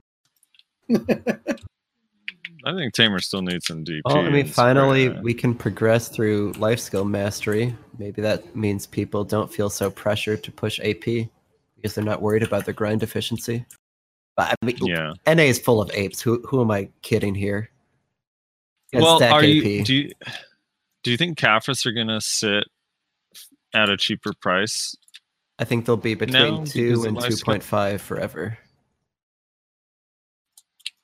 That'll be good. Two is a good price. I would buy Caphras for two. or two point one. but not 2.5. Two point five is it's but that's push. I don't know, man. I, I need to get another pen armor, and I it's I'm just dreading the enhancement process Hey, again. nine thousand seven hundred Okay. Caphras gives you a pen armor. Yeah. Is that is that cheaper than just buying a pen Doom Trio? Actually, it might it be. might be. No, if they drop to two mil, if they drop to two mil, it That's I why they think- won't go lower. yeah. Um, I also I'm trying to work on this Eye of the Ruins ring. I've now failed three TET attempts on my second one. Uh, I need to do it during the podcast. That's what happened last time. Did it while recording, and I got it. Um, yeah, I wish people would push DP a little bit higher. It, it's such a fight. You have no idea. So when I remember when Black Rose increased the DP rec to 301. This is back when I think everyone was still 294 or maybe 296. It just become a thing, and like a bunch of people were complaining. And in that guild, obviously, you have like you can't really complain because you just get replaced. But in lower tier guilds, like man, telling people to go to 301 DP is such a chore. People complain and whine. They're like, "What? No, that's not fair. Do you realize how expensive that is?" Uh, It's not even that expensive. So I- though. I'm That's the funny thing. experiencing this on my alt, right? I have, uh, I think it's 256 AP, 297 DP, and all I can think every siege is, why do I have 297 DP? This is miserable. I I died during a single spell cast. Like I can't play. This is not survivable. Vexus should not be one shotting me. yeah. Well, it's especially like Witch and Wizard, especially like need that DP because it's all like you know super armor and then a little frontal guard thrown in there. But your big stuff is your super armor, your voltaic, and your cataclysm. So you can't be dying while you're casting voltaic, thunderstorm, or cataclysm bola, and the DP is very very necessary. Whereas, like, you could make an argument for classes like Ninja, Sork, Tamer. It's like they're going to be iframing a lot, and if they get caught, regardless of their DP, they're so squishy that they're probably dying either way. You see, I, I reject that that last argument. We have a DP tamer in barcode, and he does very well. He has 346 DP. Okay, well, obviously, top frags. I'm Yeah, saying that- like if you have a Sork with 316, right? Like, and you're fighting another. Evasion sorks, they scale so well. Oh my God, Jeffy! Great. they do. Slap a actually. I- Liber on. I mean, basically every class. I mean, I, I even you know multimeter Zerial or whatever the DK. He uh he's like 350 DP on his DK, and he's tanky as fuck. He's got 350 DP. Of course he is. Well, yeah, but I'm just saying, like, I That's literally think every above si- the max bracket for DP. Yeah, I know, but I don't think that 350 DP is harder to get than like 285 AP. Well, you want you want both. Yeah, you want both, but I'm just saying, like, because people are like happy to go for 285 AP, but they feel like that DP is uh, impossible to get, and I don't think But again, it, it goes back to it goes back buying- to most likely they probably feel like the 350 DP is a waste because it's not going to help them generate more more gold to get more gear. Don't call it gold, dude. You wow classic. Whatever, player, son of a fucking money, cunt. Um. Yeah, no, that that's true. Maybe they need to make a DP zone where the your only goal is to survive, and you Dude, get in 100 mil. survival mode would be kind of funny, actually. I don't know You how have they to would drop do it. a new but- neck. That neck like five AP better than a pen ogre. yeah. Oh yeah. SAP better. I don't know. Well, Be cool. Did you, Jeffy? Were you doing Altar of Blood during? Not extensively, no. We had all right. So Res Sammy got two Tet boss boxes and a Tri Green box during that event. Damn.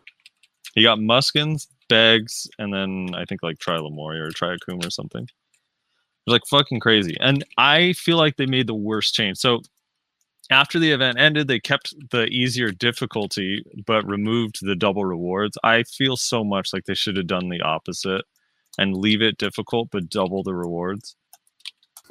Because I don't know, man. So much Because the difficulty was cool. is reward driven because the pressure to progress is so high in this game. It's just the culture. It's everyone does wants the reward, wants the progression reward from every activity they're doing.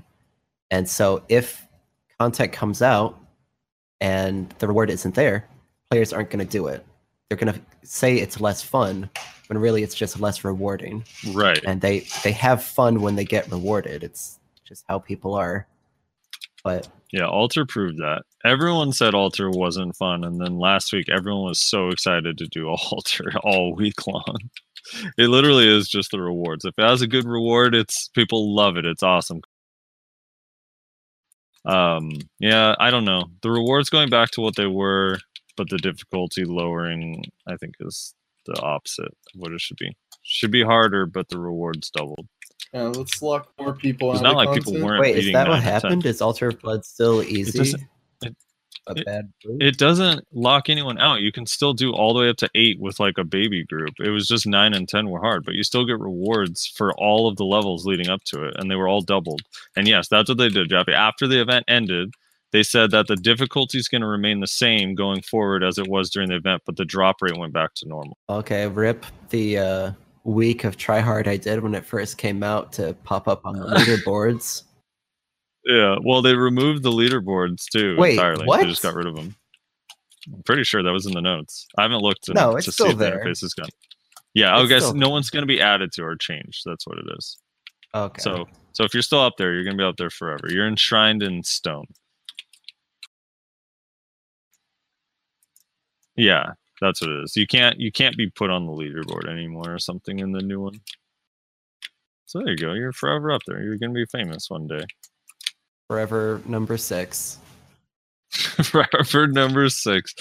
Um, I don't know. Is there? Oh, all right. Let's talk about um the Fishbot event. Yeah, that's We're gonna coming. get we're gonna get fortune pouches next week, which kind of sucks that Caphras stones can't drop below below two mil. Maybe they would have with that event. Um, but I saw in Korea their boxes have the black gems in them as well. So there's a little bit more variation of shit you can get because we didn't obviously have that last time we had the event. But basically, fortune pouches for anyone who's not seen them, we had the event last year. A blue box drops whenever you're grinding, fishing, or gathering. Um, that gives you a chance at a rare or one of these items. It's like sharps, hards, uh, ancient spirit dust, cron stones, memory fragments, Valk's cry, um, or armor and weapon stones. And then if you get a gold box, you get like multiple of those items. You can get like four or five different items or something like that when you get the the golden luxury fortune pouch or whatever it's called. Uh, and yeah, we had a bunch of people fish bought the shit out of the event last year, and right now they're still like just four days ago. I saw three Zerker bots farming relic scrolls, or not relic scrolls, uh, ancient whatever the written pages. So I'm kind of concerned that the market's about to get fucked in some weird way. I've always been really weak on bot control in BDO. Right now, you see a lot of speed hackers in the top end grind spots, and they do these big band waves every couple months. They always seem a little bit too little, too late. And the day Mhm. after, for some mysterious reason, the Olvia channels are crowded. A week later, all the hackers are back. Yeah, that's a good point. Obvious server. Oh Not kidding, no! Like, take a look. Next time there's a band wave, you'll see Olvia crowded. Happens every time. Despite the bots, this is probably my favorite event. because love it's the most getting- rewarding. Yeah, it's so good, dude. Well, because it's a And it's- it's- is the big thing, right? Well, it's Caphras, but here's the thing: like the golden chest event was probably more rewarding if you sat and spammed the golden chest, but spamming the golden chest wasn't fun. The thing I like about the fortune pouch I is I could fun. do the things I normally do and get bonuses. Like I enjoy grinding, so it, you know, to get the extra drop from grinding, and I do AFK fishing to come home and see that I had like four fortune pouches every day when I got home from work was it was cool. So I, I like that. The you had fun doing the everyone running around the horse track in Mediah. I got ten thousand was awful. That event. I had plenty of fun. It's just, uh, I didn't do it as much as other people, but I know, it was fairly enjoyable. All day, I mean- every day, and we were in Discord calling out how many Caphras went up each bid. We'd all be like buying it Oh, from yeah. marketplace maids. Yeah. I mean, it was a it was a cool event, but uh, I I just wish the boxes were in way more places. I In It- Korea, the they were horse in track India. route or- we got the nerfed version of the chest event, just so everyone knows. That was nerfed. of course. So in Korea they were in Serendia, so like Swamp Fogan. Yeah, it was just different. Yeah. I don't know. It was cool. I guess I like the fortune pouches better though. Let me do just nothing and get the same shit or a bonus. Uh, yeah, but the botting's gonna be out of hand already. It's so fucking bad, dude. The Zerker thing is so annoying to me. Like they're literally just sitting there on main channels. They don't even wear ghillie suits anymore. If it's a lot of one class and one ability, that's the problem. How have they not been able to fix it in three years?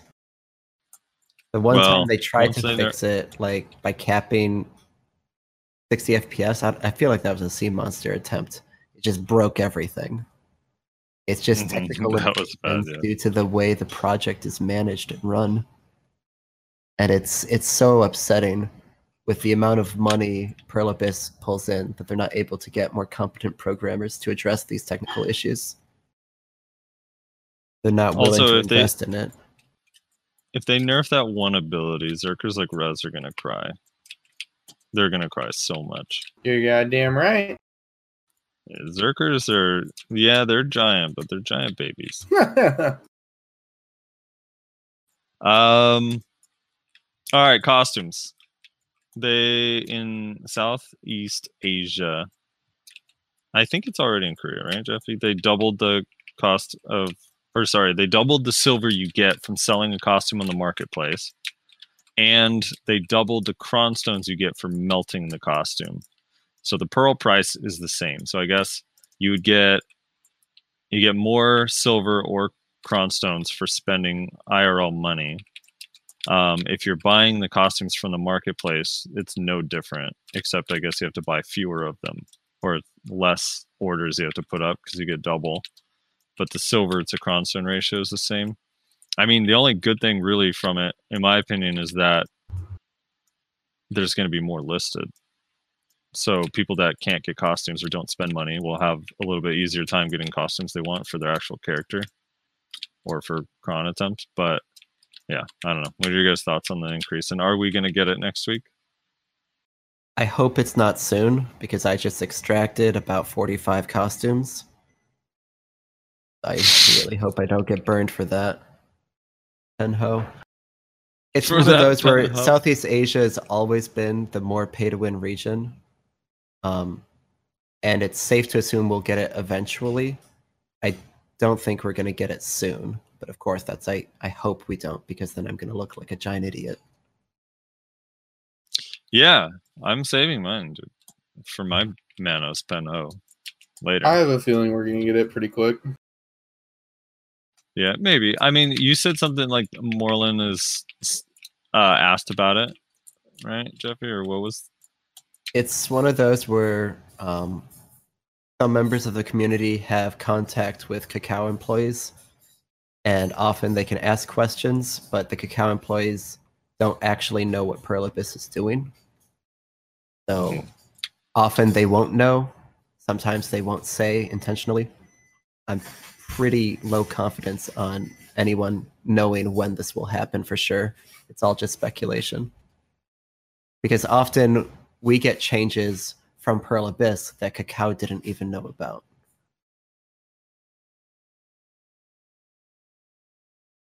Global build, by the way.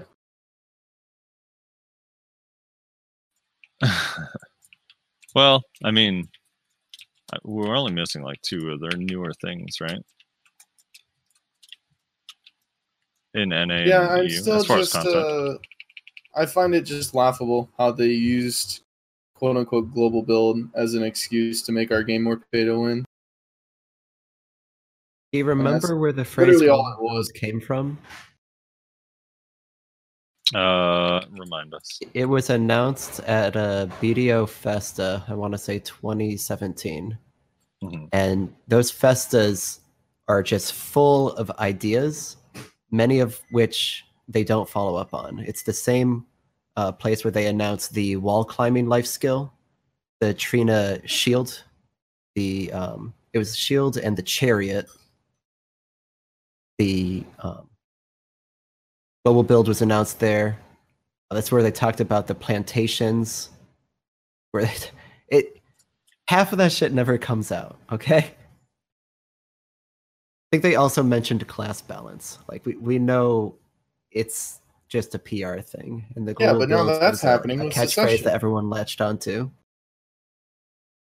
They are balanced in the classes. It's called secession, dude. It's gonna balance the classes. All right, I've been I've been asked by multiple people to help. It's suck session. Whatever. no, no, whatever me. Wait, real quick. So what what are your what are your thoughts on Succession, Jeffrey, from what you've seen? And is the which one going to be cool? I haven't looked too far into it. Um, in general, they're taking content from BDO Mobile and pulling it into the retail version of the game, which is mostly going to confound the combat system. It's I don't think it's going to increase balance. It's just going to shake things up a lot, No, dude. They said it's gonna balance it. not in a good way. They said that it's gonna Yeah. balance the PvP. Don't worry about it. Don't analyze that statement at all. Just there. It's gonna balance it.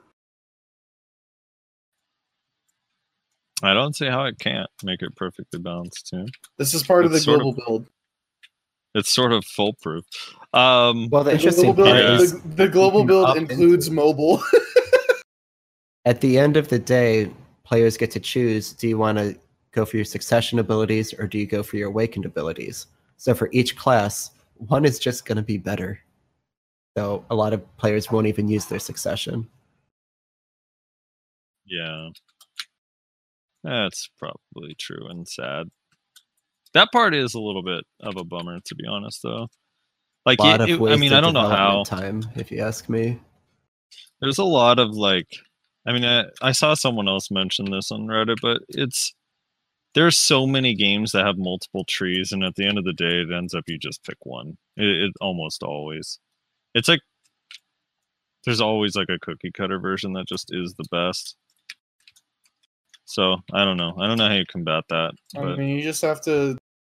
I mean, easier said than done. I'm well aware, but you just have to try to make them relatively equal.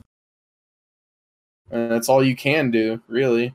Because the last thing you want to do is like force players to play one specific way. You want to give them options, but yeah, I don't know. While I'm excited for Succession, uh, Mhm. I do understand that like I'm well aware and I haven't shied away from the fact that this is only going to complicate the game further. It's like arguably not very good for the game, even though I am excited for it. And I do think there are going to be some benefits. I think you're going to see a surge in player base when they finally release it. Whether those players are going to stay around, who knows? Probably not. But uh, it's certainly not going to balance things out like Pearl Abyss claims it will. That's such a actually retarded statement. I don't know what's up with that. But yeah, I don't know. Again, easier said than done, but all they can do is try to balance it. Which again makes it more frustrating when this company just doesn't do anything. It's not in their best interest to balance the game. Financially, they're better off to rotate imbalances around to encourage players to re-roll. keeps them Frosty. interested See, in playing a new I- class no, I- and spending I- money I- on the new class. I ag- I agree with the statement, but they're not practicing that in any way because they're not buffing anybody. They haven't buffed anybody for like what? What is the last time a class Have you got not a buff? been hit by that a would Kuno encourage spin? rerolls? I mean, I I guess, but Kuno's still one of the least played classes. So it's like the theory is is sound. It's just not happening in practice. That's my only thing with it. I I don't disagree with the theory and that it, it does make a lot of sense. I'm just not seeing it because like I they're I mean, the shy. like- I don't think people understand how powerful shy is. If they knew, a lot more shies running around. also if that theory to support that theory wouldn't you go back and buff like why wouldn't you buff ranger ranger's archetype is like one of the most powerful or the most popular in any game and I think with succession, reason, you will see touched it. I think with succession, you're going to see Ranger is going to turn into a ranged class again, and they're going to be really powerful. It's just this company is slow. It's a big, complicated game, and they're a small indie company, so everything they do takes time. What was that sound effect you just made rosa Oh, nothing. you don't think they're small Uh, I think they're rich. So if they're I small, mean- then that's uh fault on them. They, not on they could have anything they could hire more or better staff, or they could purchase internet spaceships, and they went with purchasing internet spaceships. Look at the Explain. Community. Uh, Eve Online, oh Pearl Abyss bought yeah their the entire game. Basically, they bought out the company, and then proceeded to ruin it. Shocker. Big shocker. A lot of salty Eve vets. Uh, if you find one, if you just find an Eve veteran out in the world, ask them how they feel about their new Pearl Abyss Overlord. Their new Korean overlord. Yeah, I mean that, but that's the thing, right? Is it's like, I don't know, like they're so rich, they make so much money, so it's like just hire more and or better people to do all these things. Like, there's no reason for like some of the smallest like stupid shit, like the fact that you, you can't war hero if you own a territory, and that being a technical limitation. There's no reason for that. There is absolutely no reason for that. Like that's insanity to me for a company to be so rich and still have that be an issue because it's essentially a bug is basically what it is. It's just one that they don't care about, so they don't nobody calls it a bug. I don't know. That uh, that's insane to me. the war hero thing Yeah. well how's that a bug not being able to It's a bug in effect. Like it's not an intended thing, is what I'm saying. It is intended because the fort thing is like, all right, so you can't war here out if your fort is placed, right? But if you win a territory or if you win a node war, your fort is still there, still on the territory. Like you could that that's that is a conscious choice by them. They don't want you to war hero out if you own a territory. That's on them. I don't I don't think that that's a bug.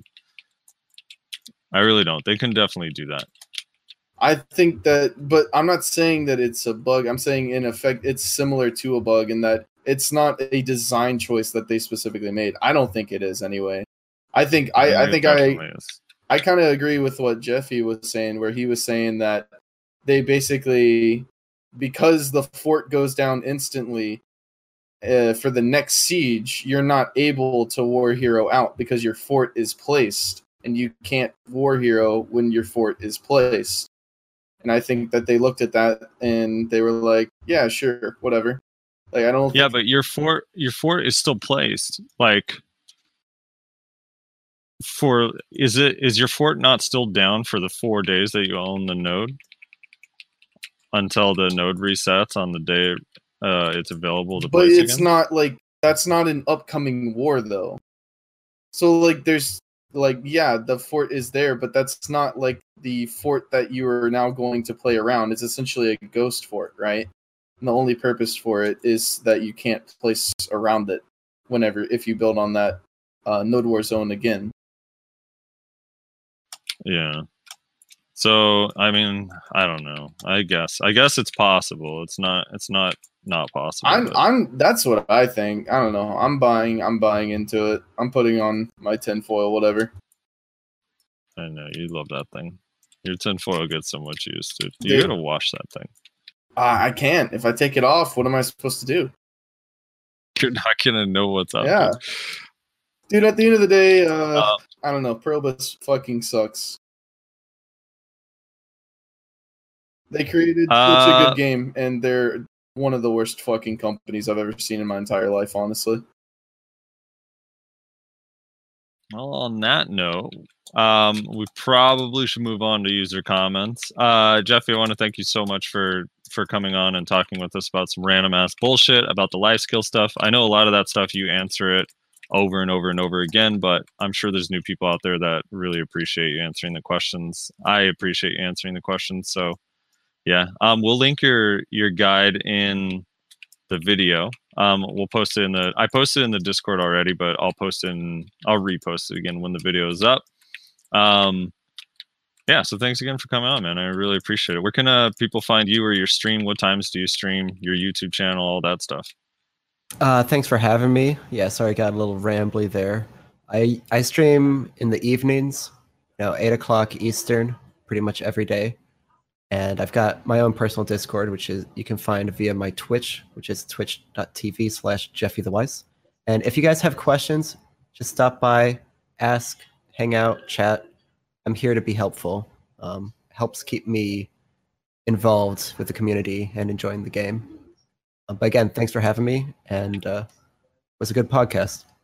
Yeah, I when I, I I was talking to Cairo about you, I was like like a little while back. I was like, dude, I kind of want to have Jeffy the Wise on. He's like, wait, are you serious? He's such a troll though.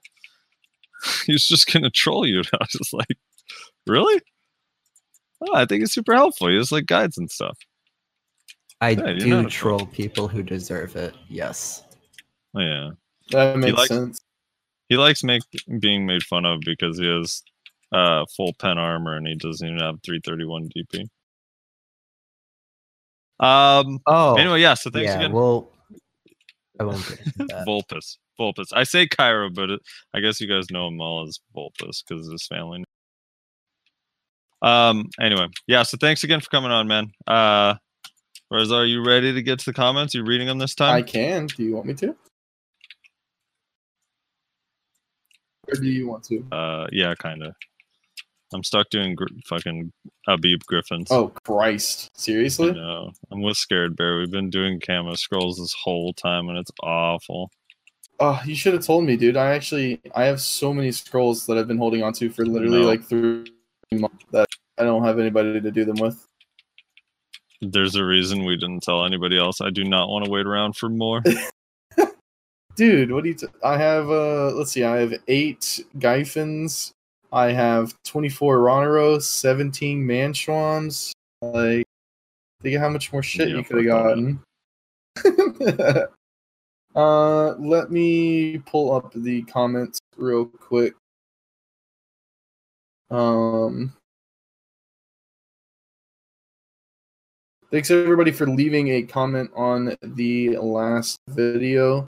Really appreciate it. Make sure you drop one on this one as well. Wait, that's ah shit. I clicked on the wrong video. I clicked on the tier list. Fuck.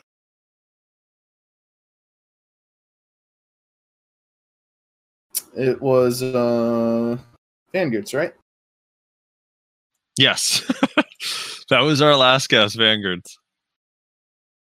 Things are a little chaotic. I'm struggling here. Alright. Pull this bitch up on screen.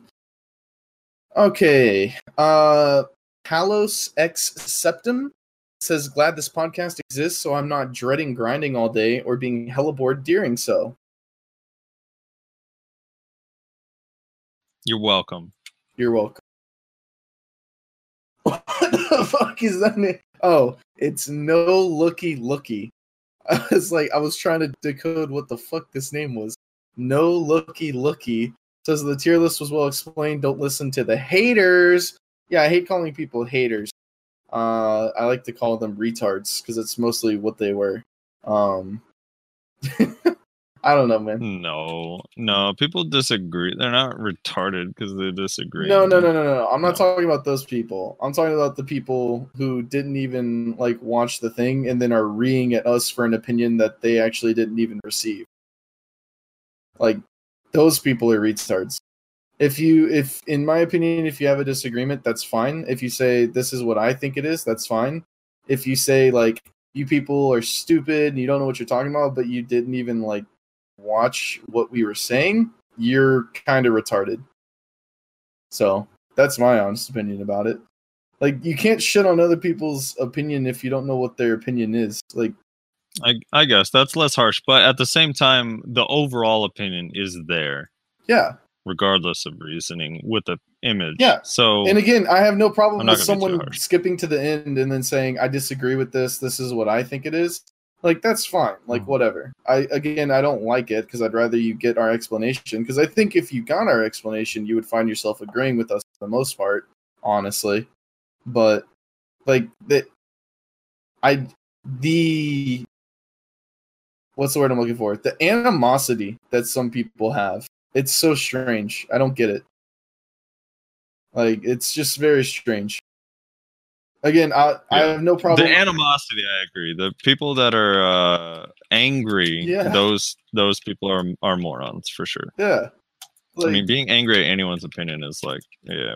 it's like, dude. Although, no, you know what? I'm, I'm always angry at your opinion, so never mind. Actually, I get it now. like I don't know. It's just weird. It's hard to explain. Again, I don't have a problem with someone saying like like I disagree, this is what I think it is. Like that's fine. That's whatever. It's the people that come with such animosity, they don't like listen to what we have to say, they don't care about what we did. It's the people that are like, you know, oh, I stopped watching when you ranked my class this, you know, it's so much worse. You guys are fucking retards. Yeah. It's like, oh my god. Like I I, I just don't This care. is the worst tier list in the history of tier lists. Was that a was that a That's- Trump impression? What? No, did it sound like Trump? Well, that was a it Rosler kind of impression. it kind of it kind of uh, mirrored like uh this is the worst trade deal in the history of trade or you know like whatever he said like whenever he first got in office. Right. Or no, it was the best trade deal. Is that what he said? I'm trying to remember. That was a you just did a goblin voice. I'm not gonna get into what he said. I'm we're gonna move on. What's the next comment? Magnu Five Cream apostrophe says Frosty's giggle is just too pure.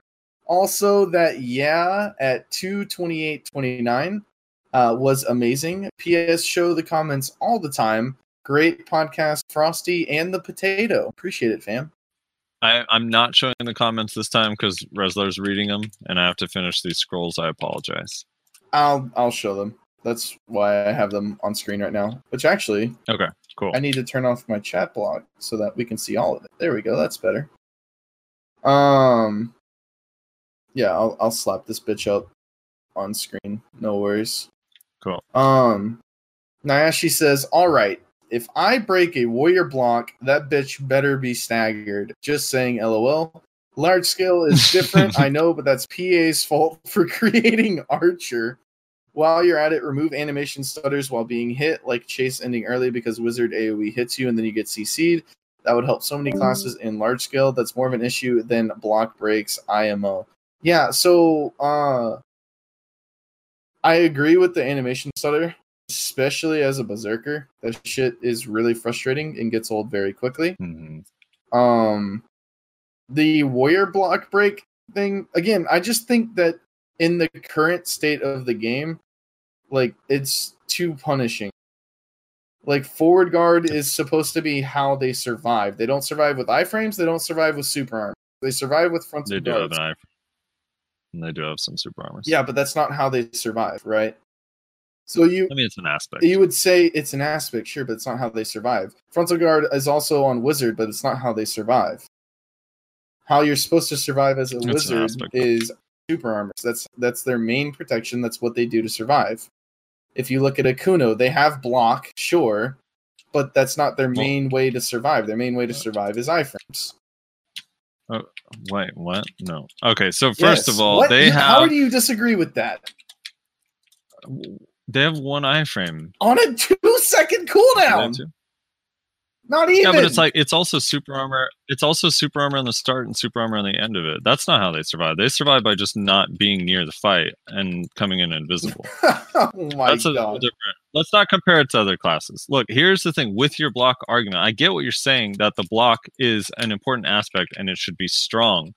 But the stagger is the punishment for abusing your block. So if they need to make the How block is it stronger, abusing it? it no if the let me finish my fucking thought if the block needs to be stronger then fine so be it i'm not disagreeing with that and i like that change they made where you get dp every time your block is hit on with succession and maybe that should come to the actual like the current version of the game as well but the stagger is i i like the stagger because it's a thing where it's like it's if you over abuse it, you run out and you die. It's like no, it's not dissimilar than like stamina on a, on a lot of classes. On a Sork, if you can get them to run out of stamina, they're that's it.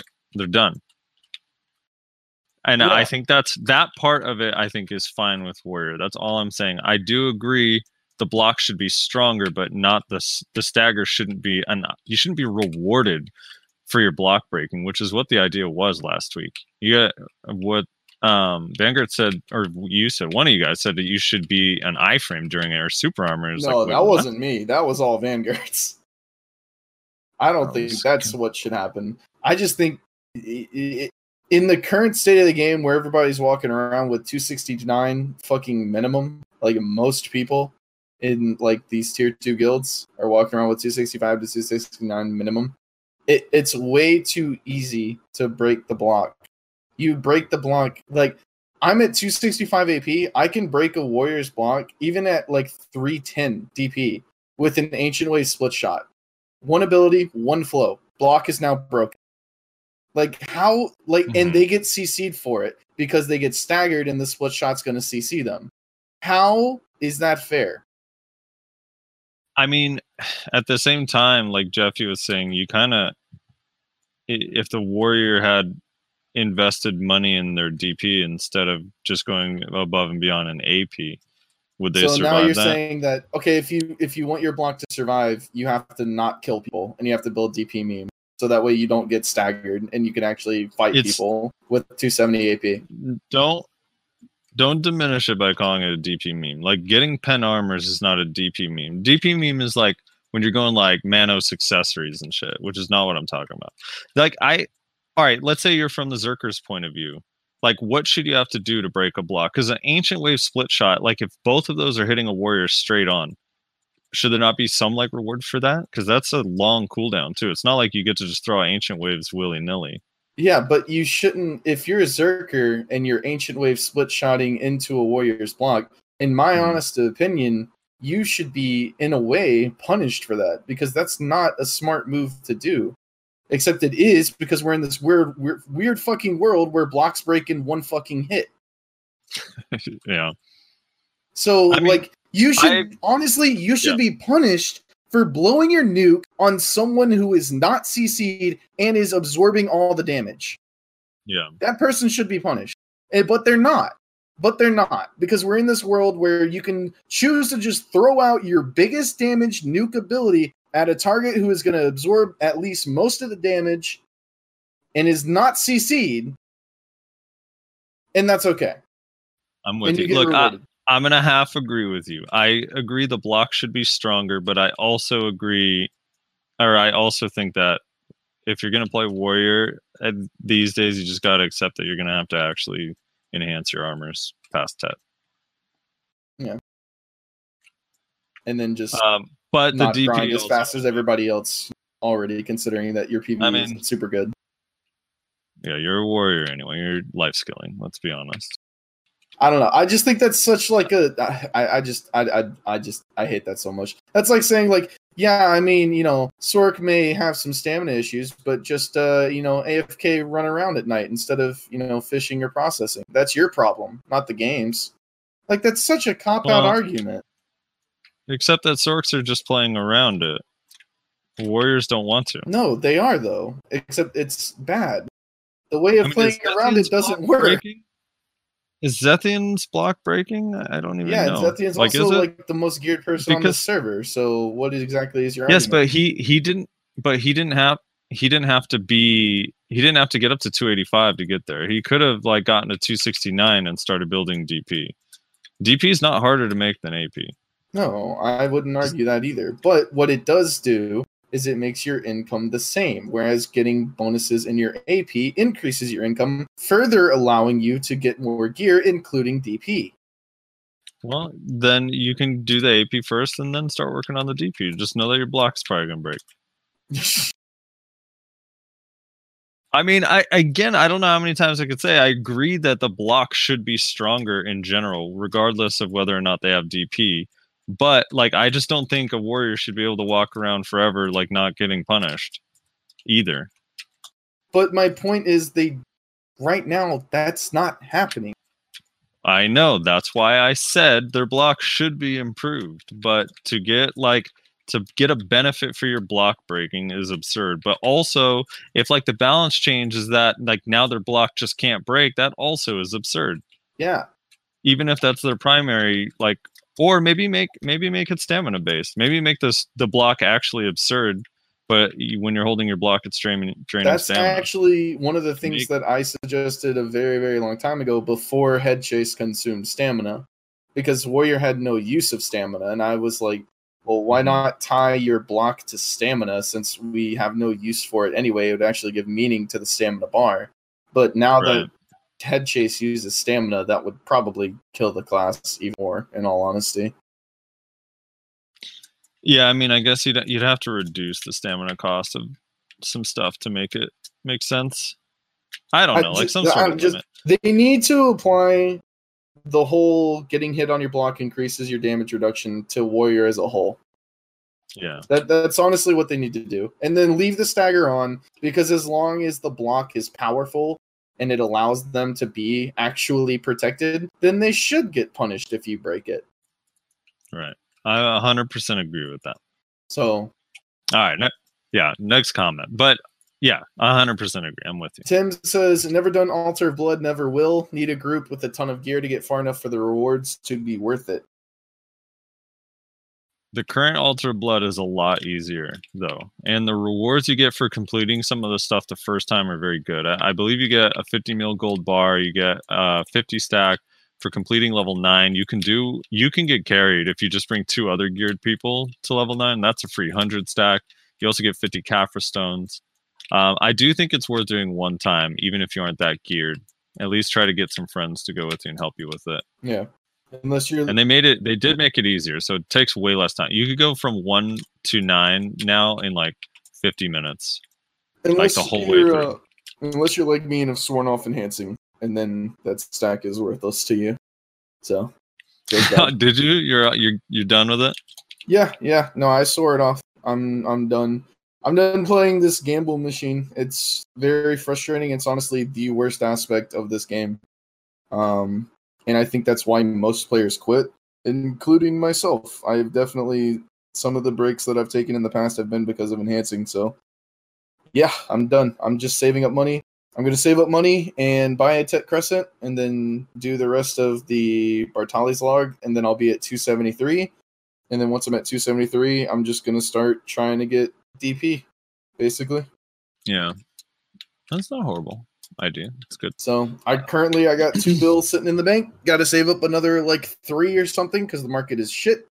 And uh yeah, yeah i kind of i didn't swear off it i just started doing enhancing again for like my eye of the ruins and i have to do at least one of the i can't i i don't know if dim tree drops but i cannot justify paying 25 bill for one armor piece uh so yeah i'm gonna do the dim tree but i'm probably gonna buy the second pen armor i need whatever boots i end up going with i can't enhance both. um the Shepherd 112 says on the topic of most hated classes right now, as an archer, I get shit all the time. I don't let it bother me, but I get told to play a real class and kill yourself all the time.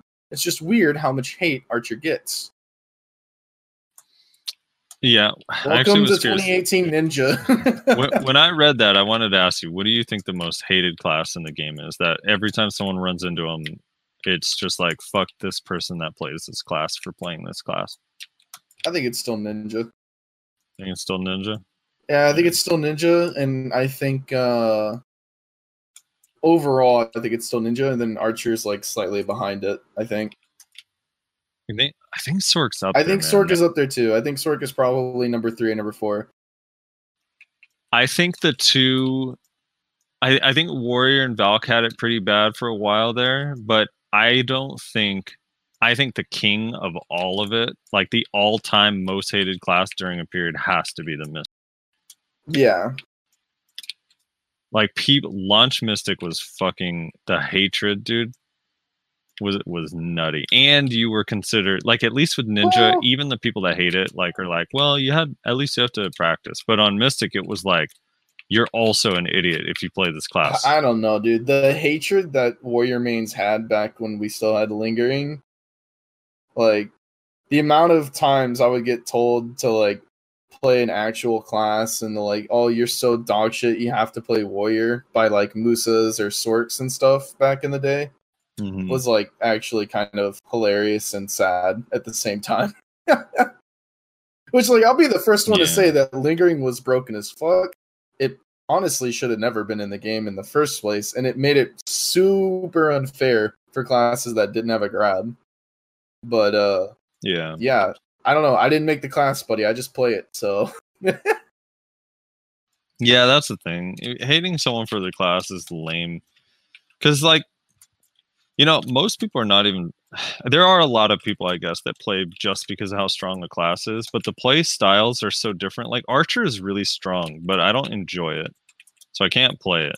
Like, there's a lot of people that just they pick a class because they like the style and the weapons and how it looks and everything and how it feels to play, regardless of its strength. And there's still a lot of DKs. So hating on someone because they like a class, the balance is not their fault, honestly. So it's kind of a waste of breath. It also ruins friendships. No one wants to hear that shit. After a while, it gets old. Yep. Um, Kelly Zerigby says, I watched that tier list guide all the way through. It was pretty fair. Yeah, we tried. We tried. Apparently, we failed. we tried and failed. It was a good effort, though. It was fun. Good effort. Davy Jones BDO says, Thank you guys for your work and effort you put into it. Appreciate it, man. Grigori says, Hey guys, I've been listening to you guys since I started a couple months ago. I enjoy getting to hear the opinions of level headed people who have been playing for a while. Keep up the good work. Maybe we could duel if I ever hit full tri boss gear within the decade. We could duel anyway. Make a trial character. Finish your Bartali, make a trial character. He'll have 258 AP, and we'll be. We could duel. We could do a King of the Hill night or whatever where we only bring trials. I'd be down. Kazingus says, I am waiting for podcast with Blade Boquest. Ooh, that'd be a good one, huh? Yeah. Didn't he just make 50 billion silver in five hours? What? He recently put up a video where he said he made like 50 billion silver in five hours. See, like that. ugh. He's got some cool headlines, all right? Give him a break. That's the thing I hate about life skillers. No offense to to life skillers out there, including Jeffy, but like the amount of times I hear like, "Oh, dude, I just made like 400 mil in like like 45 minutes." It's like, yeah, but how much time before that 45 minutes did you sink into this?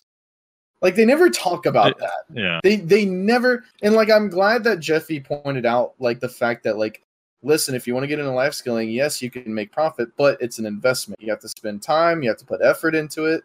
I appreciate that he mm-hmm. like pointed that out because there's so many people that only talk about the results and they like show it off like they didn't like spend like a year like obtaining these mats, processing this shit.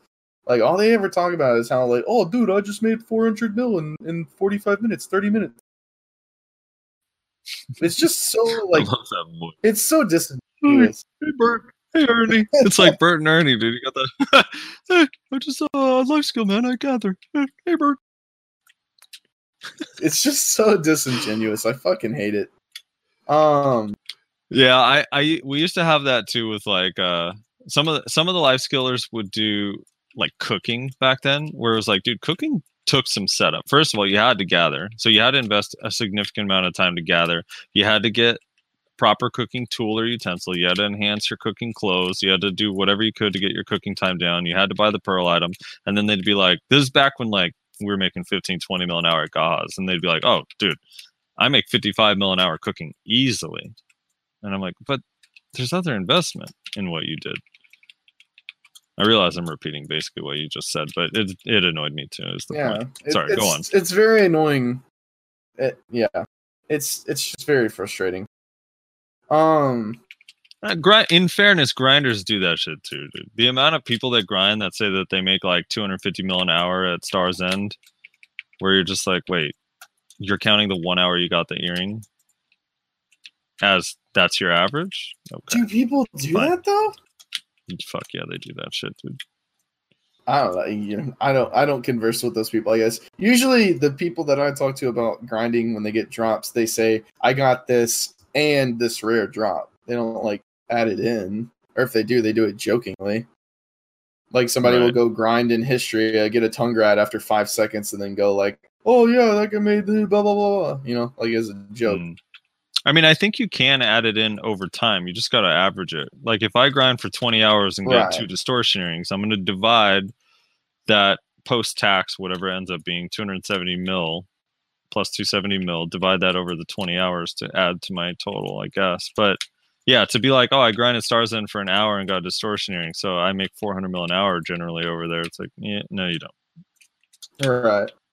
Um, Harambe has a couple comments here. He says, not related to this podcast, but I want to hear what you guys would think about the idea I had. I was thinking maybe they should make the teleport more like DK or Sorc iframe, make it stamina based, and make the stamina cost really high so it can only TP three times max or so with full stamina. Keep the double TP on the seven second cooldown so repositioning is easier and it won't be insanely broken unless the cost is too low. If the cost is high, it could even make it easier to catch a witch because all the evasion is stand based as well. So, no avoiding anyone forever, but you could move more easily through all aspects of play since all skills basically lock you in place. and and it's an eye so they basically would get three iframes plus the double teleport every seven seconds i mean that might be a little bit too strong um but i like the idea I think that's a pretty good idea. I, I think, uh, I don't know. I My question is do they need it? And I find myself saying Yeah. no, not, not i really. just think a more simple a more simple solution would be just give an iframe to magical evasion on like a five Yep, second Agree. So they actually have like something that will help them in one v one with like dodging Yeah, that they can CCs use- and shit. the good players can time it and manage the cooldown properly and the bad players it makes little to no difference Right. Exactly. Um, he also says they should add a life skill where you can tame pets, make those pets sellable on the central market with a pet tag or something. Have them do a quest to get licensed and buy tags needed to make pets transferable from Pearl Shop for like a dollar a piece.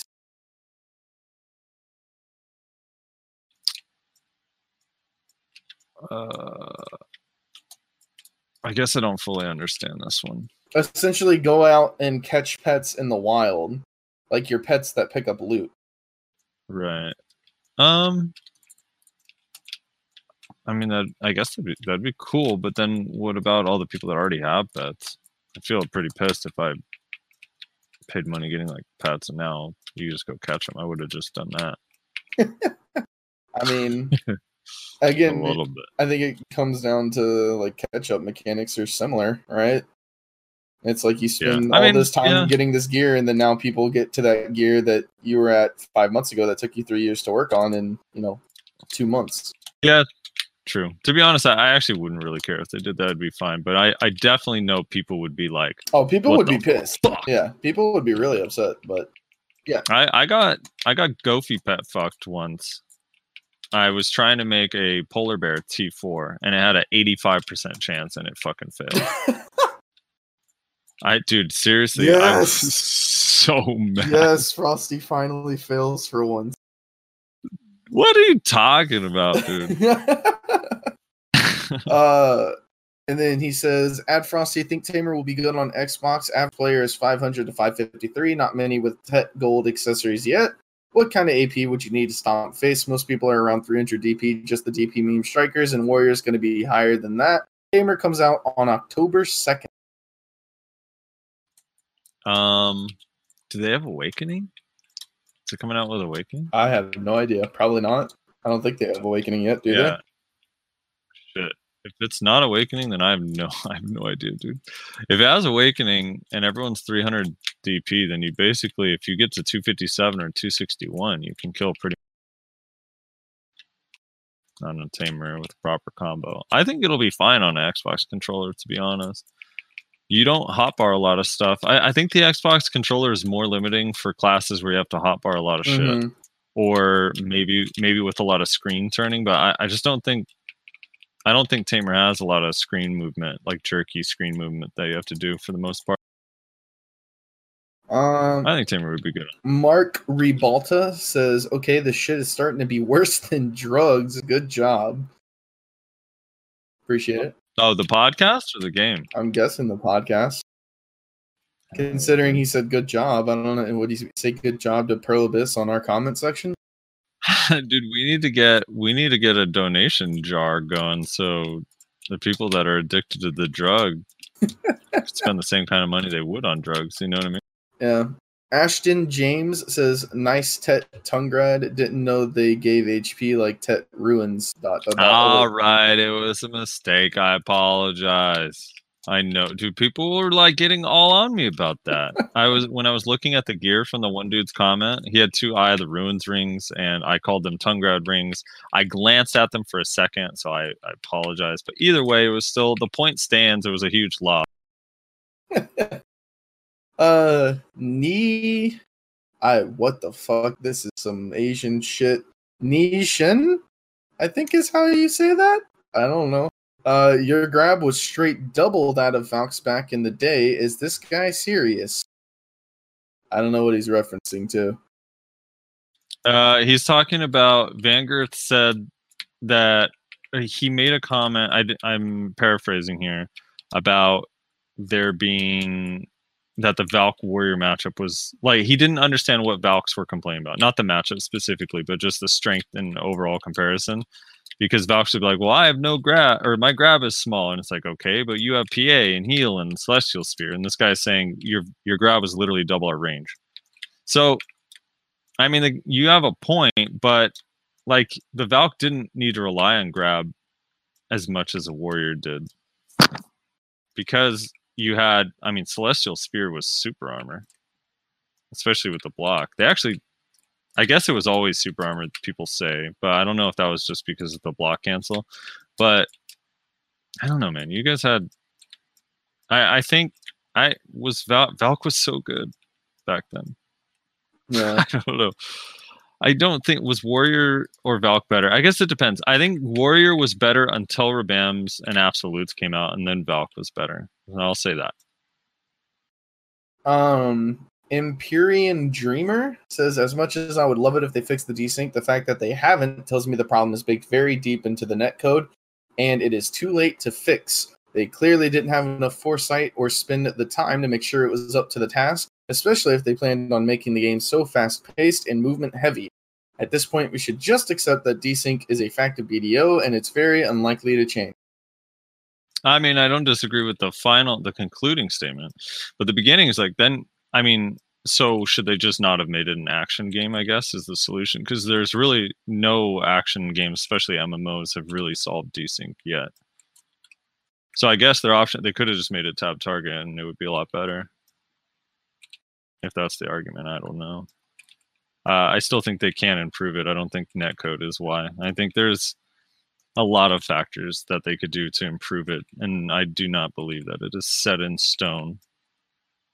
Yeah, unless I they're mean, you not can- going to try to fix it. They can mitigate. I'm not saying they can eliminate it, but they can mitigate it. you can see it in the fact that some people desync more than others just straight up like it's Mhm. it's obviously not just a netcode thing i mean it's Right. not something that's equal across everything like frosty lives five minutes from the server and he very rarely desyncs. I live in Texas, and I desync a whole fucking lot. yeah, go, go talk to Benzi and Kip about how much they were desyncing during the kick out tournament because it was non-existent. It just didn't happen. yeah, They were still using the same software. But even- they just had no latency. even then, it's not even like it's not a hundred percent like a distance from the server thing either. Because I know people on the East Coast that desync less than I do here in Texas, but like it. So it's just kind of like it, there's a myriad of issues that cause it. Um, I think the worst thing that could happen is that we just accept it, quote unquote. yeah, that's the thing. We can't just accept yeah, it. like I also hate balancing around desync. Like people want to remove grabs because desync can't be fixed, and I, I just think that's so silly. like if you want to say that like it's a fact of BDO and it's unlikely to change, I'll agree with that. Mhm. I disagree with we should accept it. I'll I'll never accept desync because it's not intended. So why would I accept something that's not intended and not beneficial in any way to this game? It's only a hurtful thing. It is only a negative. So uh yeah, I'm gonna keep bitching about it until they do something about it, which will probably be never, but until the day I uh, stop playing. Laggy Skills says, I enjoy listening to you guys at work. Thank you for continuing to do the podcast. I've been going back watching all your videos, almost running out. Keep them coming. Hashtag one podcast per day. Oh yeah, fuck. Maybe You know, we can make a living off of this. Yeah, exactly. Uh, yeah, no, hell no. That's that would be so much time. Ah, I mean, with the new recording method, it wouldn't be as bad. Can you imagine though the old way doing one a day? God damn. well, I mean, still we have the issue of uh like my computer is kind of dog shit, so rendering takes a while, and then my internet's kind of dog shit, so uploading takes a while. So, I mean, there's that. Asari says, Bro, I love listening to these podcasts while grinding. It keeps me from falling asleep because I actually like the topics you guys talk about. Keep them up. God bless. Well, hopefully you like life skills. yeah. I have a feeling some people are going to be a little bored with this one, but hopefully people find it in, in, in informative. Is that the word? That's the word, right? Informative? Frosty, help me out here. Yeah, informative. Yeah, informative and entertaining. Those Yeah. two things are important. Um, I don't know how to say that. Ackham, Atcham. I'm gonna say Ackham. Ackham07 says feels bad, man. The block when you are downed idea I had was get a block when you are on the ground after you got grabbed to deny the follow up CC, not to grab block the grab itself. Frosty SMH my head. Yeah. I mean, see, I the the one of the other things. I mean, maybe I, I misunderstood, so I apologize. But one of the things I I'm almost on the opposite end. I think if you get CC'd, all of your resist should be completely out the window, in my opinion. Yep. While you're CC'd, all your resist should just drop to zero. You should never be able to resist if you get CC'd. Yep. And if that means give everyone a little bit more protection, so it's a little bit more difficult to CC everyone, so be it. But yeah, if I catch you, I don't want to get fucked by RNG. I think that's bullshit. It's hard enough to catch good players. Yep. Hundred So- percent agree. Them having a block that makes them resist it even more often would just. I'm gonna take your shield and I'm gonna hit you in the face with it. In a it. perfect world, in a perfect world, here's what I would like to see happen to BDO. When you get CC'd by somebody, they should have the person who got the CC, assuming that there's no like huge gear disparity, they should have to execute a very complex combo that results in you dying. That's what I Mhm. would like, like to a, see. a long combo. Yeah, it shouldn't be. It shouldn't be. We both are at the same guild. I grab you an ancient wave and you die. Nor should it be. I start executing this super complicated combo, and then for some reason something doesn't work, and then you get up and then kill me for it.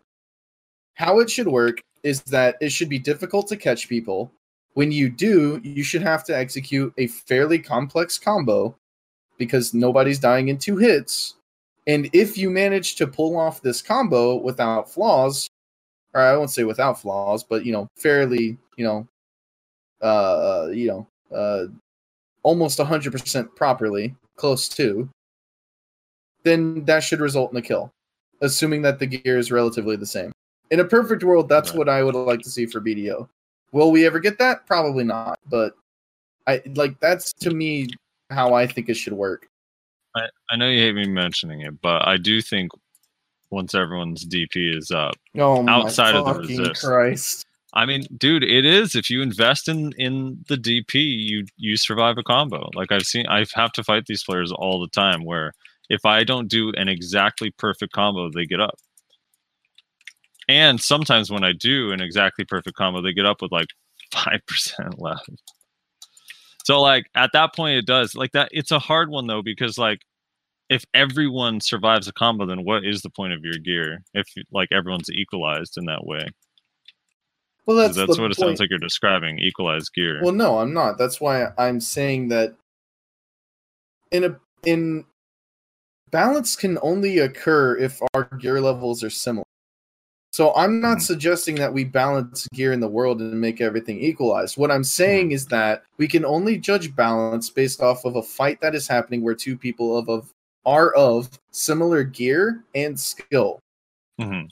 So Okay. what we should uh, strive to achieve in this fight, where two players are of similar gear and skill, is what I said previously, which I don't feel Okay. like saying again.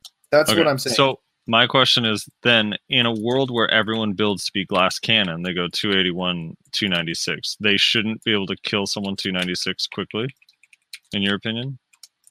I mean, they can, but I'm not 296. I'm 265, and I can still kill people. With No, no, I mean two, switch 296 DP. I mean, like so if they're Oh. if they're 281 AP, 296 DP, you think they shouldn't be killed quickly by someone with 281 AP? Uh, but what is like? I just don't like. I have full tet armor with Caphras. I have full tet weapon with Caphras. Mhm. and it's I, I like I I don't see Yeah. what is So equal. I know what the solution is actually. Give us renown score back. Give us renown score back. Well, I mean, in a weird way, the AP gave you some tankiness. Every time you got AP, you also got a little bit more tanky. I actually I don't know. I People hated renown, but it, it seriously just needed to be redistributed. I did. swear, It the system itself would have been It fine did. if it was just you're you're a Yeah. hundred percent correct, and that's the thing that people don't want to like talk about with renown is that as an idea, which it's hilarious because this is just Pearl Abyss. If you had to describe Pearl Abyss in one fucking sentence, it would be this. As an idea, it was fantastic. It was just executed fucking horribly. So, but like the idea of like, you know, let's try and make everybody a little bit tankier. How do we do that? Well, that's not a bad idea at all. And the fact of tying it to your overall gear score isn't terrible. But I think that they just uh they went about it wrong. What about just adding another slot, that another item slot, a new item in the game that would add DP? Yeah. I mean that I I don't know what it would be. Maybe people are gonna hate Uh, that, but yeah. a belt, a belt buckle. No gauntlets. yeah, but gauntlets are a weapon, so it'd be like Uh, on some yeah, that's true. I don't know. Pants. Maybe. What are we missing? What we- I feel like Diablo we don't have has pants. more. Oh yeah, we don't have pants. Yeah, leggings. There you go. And then it adds. I don't know. It, it'd probably have to be somewhere around. It, can't be too crazy. It'd have to be like if you have tet pants, you get like plus 30, 30. DP or something. Yeah, that'd be cool, dude. Actually, Yeah. I mean, and then that the maybe only, just make them not Caphrisable. The only thing I can see is you already know people are gonna bitch about having to enhance this new thing. I'd be excited about it, honestly. Give me something else to go for instead of Yeah, well, pen. you're- Fuck, you're a strange individual. I don't want to go for pen, dude. But anyway, yeah. So that mm, whatever. That's in my opinion, that's how it should be. But whatever. Jeff M says, "No reason to get upset. This is BDO, Rezlar. Everyone is upset. This is true, but some people are upset justifiably, and some people are retards. So that's that." Yeah. Sphero- Dude, I, I'm I'm hyped about this new DP armor idea. yeah, you're gonna I- send a letter to Pearl Abyss. I mean, dude, they could like imagine in one patch it was like we've added a new armor slot called pants or leggings or whatever. called, called called jeans. And you enhance them up or whatever you get like 30 maybe 30 dp at ta 35 at pen and then they remove pa from the game in the same exact patch. I'll take it. that'd be fun dude. All right go on sorry Oh. what was the next comment Sphero says, "My man Van Gertz, respect. P.S. I complain about large scale because I feel like the effort isn't worth the reward compared to other classes. I think I failed to phrase that correctly when I was on the podcast. You may have, and I may have just butchered your point, but the point remains that Warriors suck in large scale. yeah i mean yeah it's a really hard class to succeed with in large scale no question um yeah don't feel bad Sphere, you probably did a good job i mean it was a while back so yeah we used just yeah. I, I I I probably butchered your point, but uh Lost Soul says, "How did you miss my comment? It was in concealment." Did we miss Lost Soul's comment last I don't podcast? know. It, it might have been after we did the recording. Basically, Maybe. I guess we probably should clarify this. I should clarify this on the next recording at the top. But if you want us to read your comment, you basically have to have it in by the end of the day, Thursday night, to guarantee. Because sometimes we record Friday, sometimes we record Saturday, sometimes Sunday. So if you want to guarantee it's going to be on the show, have it in by midnight Thursday. Otherwise, we might miss it. So it's possible he added a comment. Just we already recorded. I don't know. Possibly. Uh, Sarah Angel says, "Love the podcast as always. Heard Warrior Succession plus iframe and instantly got moist. Hundred percent agree on the Pearl Shop subject re costumes. No shame, but I would spend a lot more money on cosmetics if they had a wider selection, not just new ones with cool effects like Millen Fedora, but old classic costumes for new classes, espe- specifically Atanis and Cavaro for DK Lahn Archer Striker, etc. More options for costumes would mean more demand, allowing whales incentive to swipe more and line PA's pockets. Win win. Yeah, more costumes would be great. Yep. Shadow's Army says, really enjoyed the class tier list. It's nice to hear the reasoning. Appreciate it, brother. Glad you listened to the whole thing. Apparently, that's the rarity. Um, Carlos Valencia says, always love the podcast. Don't let people get to you. A majority of people on the internet are generally uneducated about most things and act on emotion. Frosty, stop re rolling. I can't. Actually, I'm going to. My goal, even if I do like Sorc more than Ninja, my goal is to stay on Ninja until Succession is officially live on our server, Yeah, and th- and then I'll go back to re-rolling it. That's a whole not going to happen, but okay. You don't think I'll be able to stay till? Well, I guess it depends. If it ends up not coming out this year, then yeah. It's not coming Alright. out this year, brother. I hate to break it to Hey. you. Hey man, they announced the Valk one. We didn't talk about it today. We'll we'll talk about it next time. But um I don't know. I, they said they said their goal was by the end of summer. So if they're even two months late on that, like by Christmas, I I- I just don't think there's any way unless they release it in bits, which would be the worst fucking thing they could do. yeah, I would but it that. wouldn't surprise me, honestly. Um, Emino says, "Do you guys like bread?" yeah.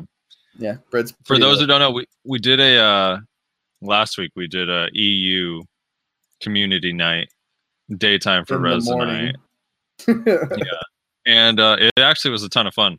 There was like eight to ten people talking on Discord, a bunch of people in the BA, and we were dueling. And also, like, I, I hope all of you EU people know that if you came onto our server, I would clap the shit out of you. Okay, all of those losses were because of fucking latency. Every single one of them. Every single one of them. Every single one of them. We also had like some big shots show up. Fucking Uh, what's his name? Uh, Denko. GM's I think was his name. Yeah, yeah. He's the GM. Uh, uh, oh shit. What was the guild? Uh, I'm joking. No! what I know. it? Fuck. I feel so Fuck, bad. It was um. Oh my god, what was it? It's like right there on the tip of my tongue. I can't remember it. Uh, it's not. It wasn't war. Wasn't No. enemy. Wasn't uh sovereign. No. It wasn't any of those. It was a different. we had a bunch of Millennium people show up, but he wasn't with them. Oh yeah, we had some Millennium people. Yeah, he wasn't with them. Fuck. I'm sorry. Like, I'm so sorry. guild's name? Oh no, Is it is his tag? Is his is it in his no on I don't think it Discord is. somewhere? Would we I don't notice? think it is. Not even in his like little tags or Hold on, whatever. let me let me see. You know, like we have like Hex Crew and stuff on ours. Maybe Dethrone. Dethrone. There you go. Okay. Dethrone. Yeah, I went to mutual servers and then looked what his name is in the uh, official Kakao Games server. Five thousand IQ, dude. There you go. Um, yeah, Dethrone. uh, They're not recruiting though, are they? Huh? Aren't they like a small? They do like fifty people or seventy or I something. don't know. Are they one of the hard cap ones? Denko, plug your guild in the comments. Yeah, there you go. Um, Orokami says, "Love the podcast. It's helped me fill in the gaps of my knowledge since I took a break from the game due to IRL stuff. Came back to all these catch-up mechanics and loved how easy it was. Hearing others complain about how hard it is just makes me laugh. I almost always agree with Frosty's WK philosophies and find him saying what I'd tell my friends. Also, Rezlar, what the fuck was Clash doing in Alejandro Farm last night? We did not stand a chance." Orokami the Valkyrie. Uh, what are double WK? What is that? I don't know. WK. W. what could that stand for? I don't know. I've not heard that term before. I haven't either. I don't know what that stands for. Uh, What philosophies do you have that you always talk about on the podcast? Let's see. Rezlar's uh, stupid. Rezlar doesn't know what he's talking about. Rezlar sucks at his job. Rezlar can't speak. Rezlar says words incorrectly. And what else is there? yeah. I don't know. I, I yeah. We well known philosophy. Well known. I don't know, but I, I, I, you know, I tend to agree with myself as well. yeah, so yeah. Surprisingly. Um. Also, uh, Alejandro Farm, dude, that node was fun as fuck. so, uh, yeah, I think I already talked to you in the Discord, but basically we're on T1s just fucking around while we're waiting to transfer GM. Uh, so yeah, we're just kind of like having fun on T1s. Um, unfortunately, T1s is like T1s is in this weird place where it's this refuge for guilds that are tired of getting shit on by siege guilds and T2s. But it's also the place where like smaller guilds are like trying to get into Node Wars. So essentially, because Siege Wars are pushing us out of T2s, we're pushing T1 guilds out of T1s. And uh, it kind of does feel bad. And I don't think we're going to be here much longer. Once we pass GM, I believe we're jumping straight back to uh, T2s. But uh, yeah, we end up killing people who aren't at gear cap, which is something important to remember, by the way. Have some people in my guild uh, while we've been on T1s talking about how it's always an equal fight because there's a gear cap and we have low numbers and like we, we're only doing like 25 mans and we're pulling like 15 or something. And it's like, okay, but you have to realize that these are tier ones and not everyone is going to be gear capped like us. Like that's a very important thing to remember. So don't uh don't be talking shit thinking it's such an equal fight because while it's more equal than a T2 would be for say, it's still not perfect. It's not like it's gear match. So keep that in mind, T1 people. Nyashi says C for crippled.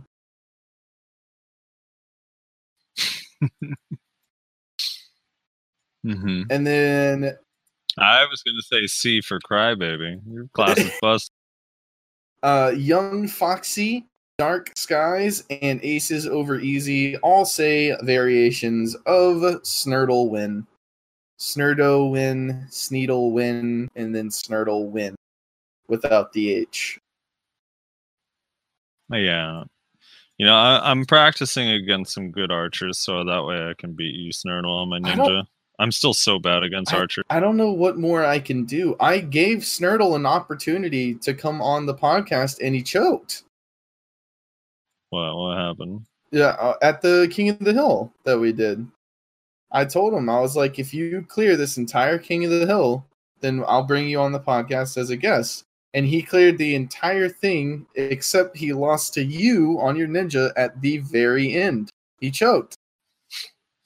oh, oh uh, I didn't even know that was in play. I, I That's funny. messaged you. You didn't see that? I, I've had you blocked for a few weeks. Oh, Yeah, I see how it is. Yeah, I messaged you telling you I was like, "Hey, by the way, don't let this guy fucking beat you. Otherwise, we have to have him on the podcast." Luckily, you, you clutched you clutched it, so that was good. Yeah, if I'd known, I probably would have choked. honestly, yeah, dude, Jordan choked. So I mean, that's his fault, not mine. I offered him, you know, a way. I offered him a path forward, and he uh, he tripped and fell off the road. So that's all I can do. I can lead a horse to water. I can't make him drink. Yeah. But that's it for the comments. That's that's everything. Um thanks everybody for leaving a comment again. Uh, Drop one on this one as well. Uh we appreciate everybody who leaves a comment telling us your thoughts on the shit that we talk about. Even if you disagree with us, listen, you can disagree. I want to make very clear because I, I said some very harsh things throughout this entire podcast. You can disagree. There's absolutely nothing wrong with disagreements. There's nothing wrong with having your own opinion and that opinion differing from other people's opinion. What is not okay is the animosity and the belittling of other people having different opinions. Like, I think that uh, we should be able to talk about things in a way that is respectful, even if we have disagreements, even if we have very serious disagreements.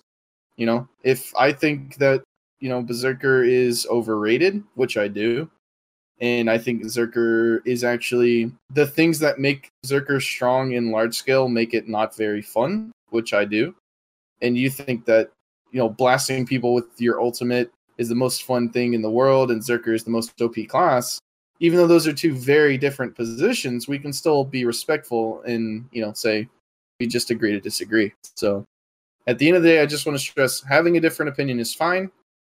Uh, being a dickhead isn't. So just keep that in mind. So drop a comment letting us know your thoughts on the shit we talked about. Frosty, you got anything before we take off here? Um, no, thank you so much, Jeffy the Wise, for coming on. Super informative. Again, all of his stuff will be linked in the YouTube video. Um, leave a comment, like, share, subscribe, add us, um, talk to us in Discord, join the Discord. Also, share the podcast is the big thing. Post it in your guild's discords whenever it's out or you see the video or whatever. Um, I am still pending iTunes one day. One day. We'll see what. We also, Yeah. uh, I also wanted to bring up we're over now 900 subscribers on the YouTube channel, which is awesome. And uh, we'll come up with something for a thousand subscriber special. I don't know what it'll be, but I'll think of something and Frosty will clear it, and then I'll do it. Yeah. cool. So, thanks everybody for supporting the podcast. Have a good one. We'll catch you next week.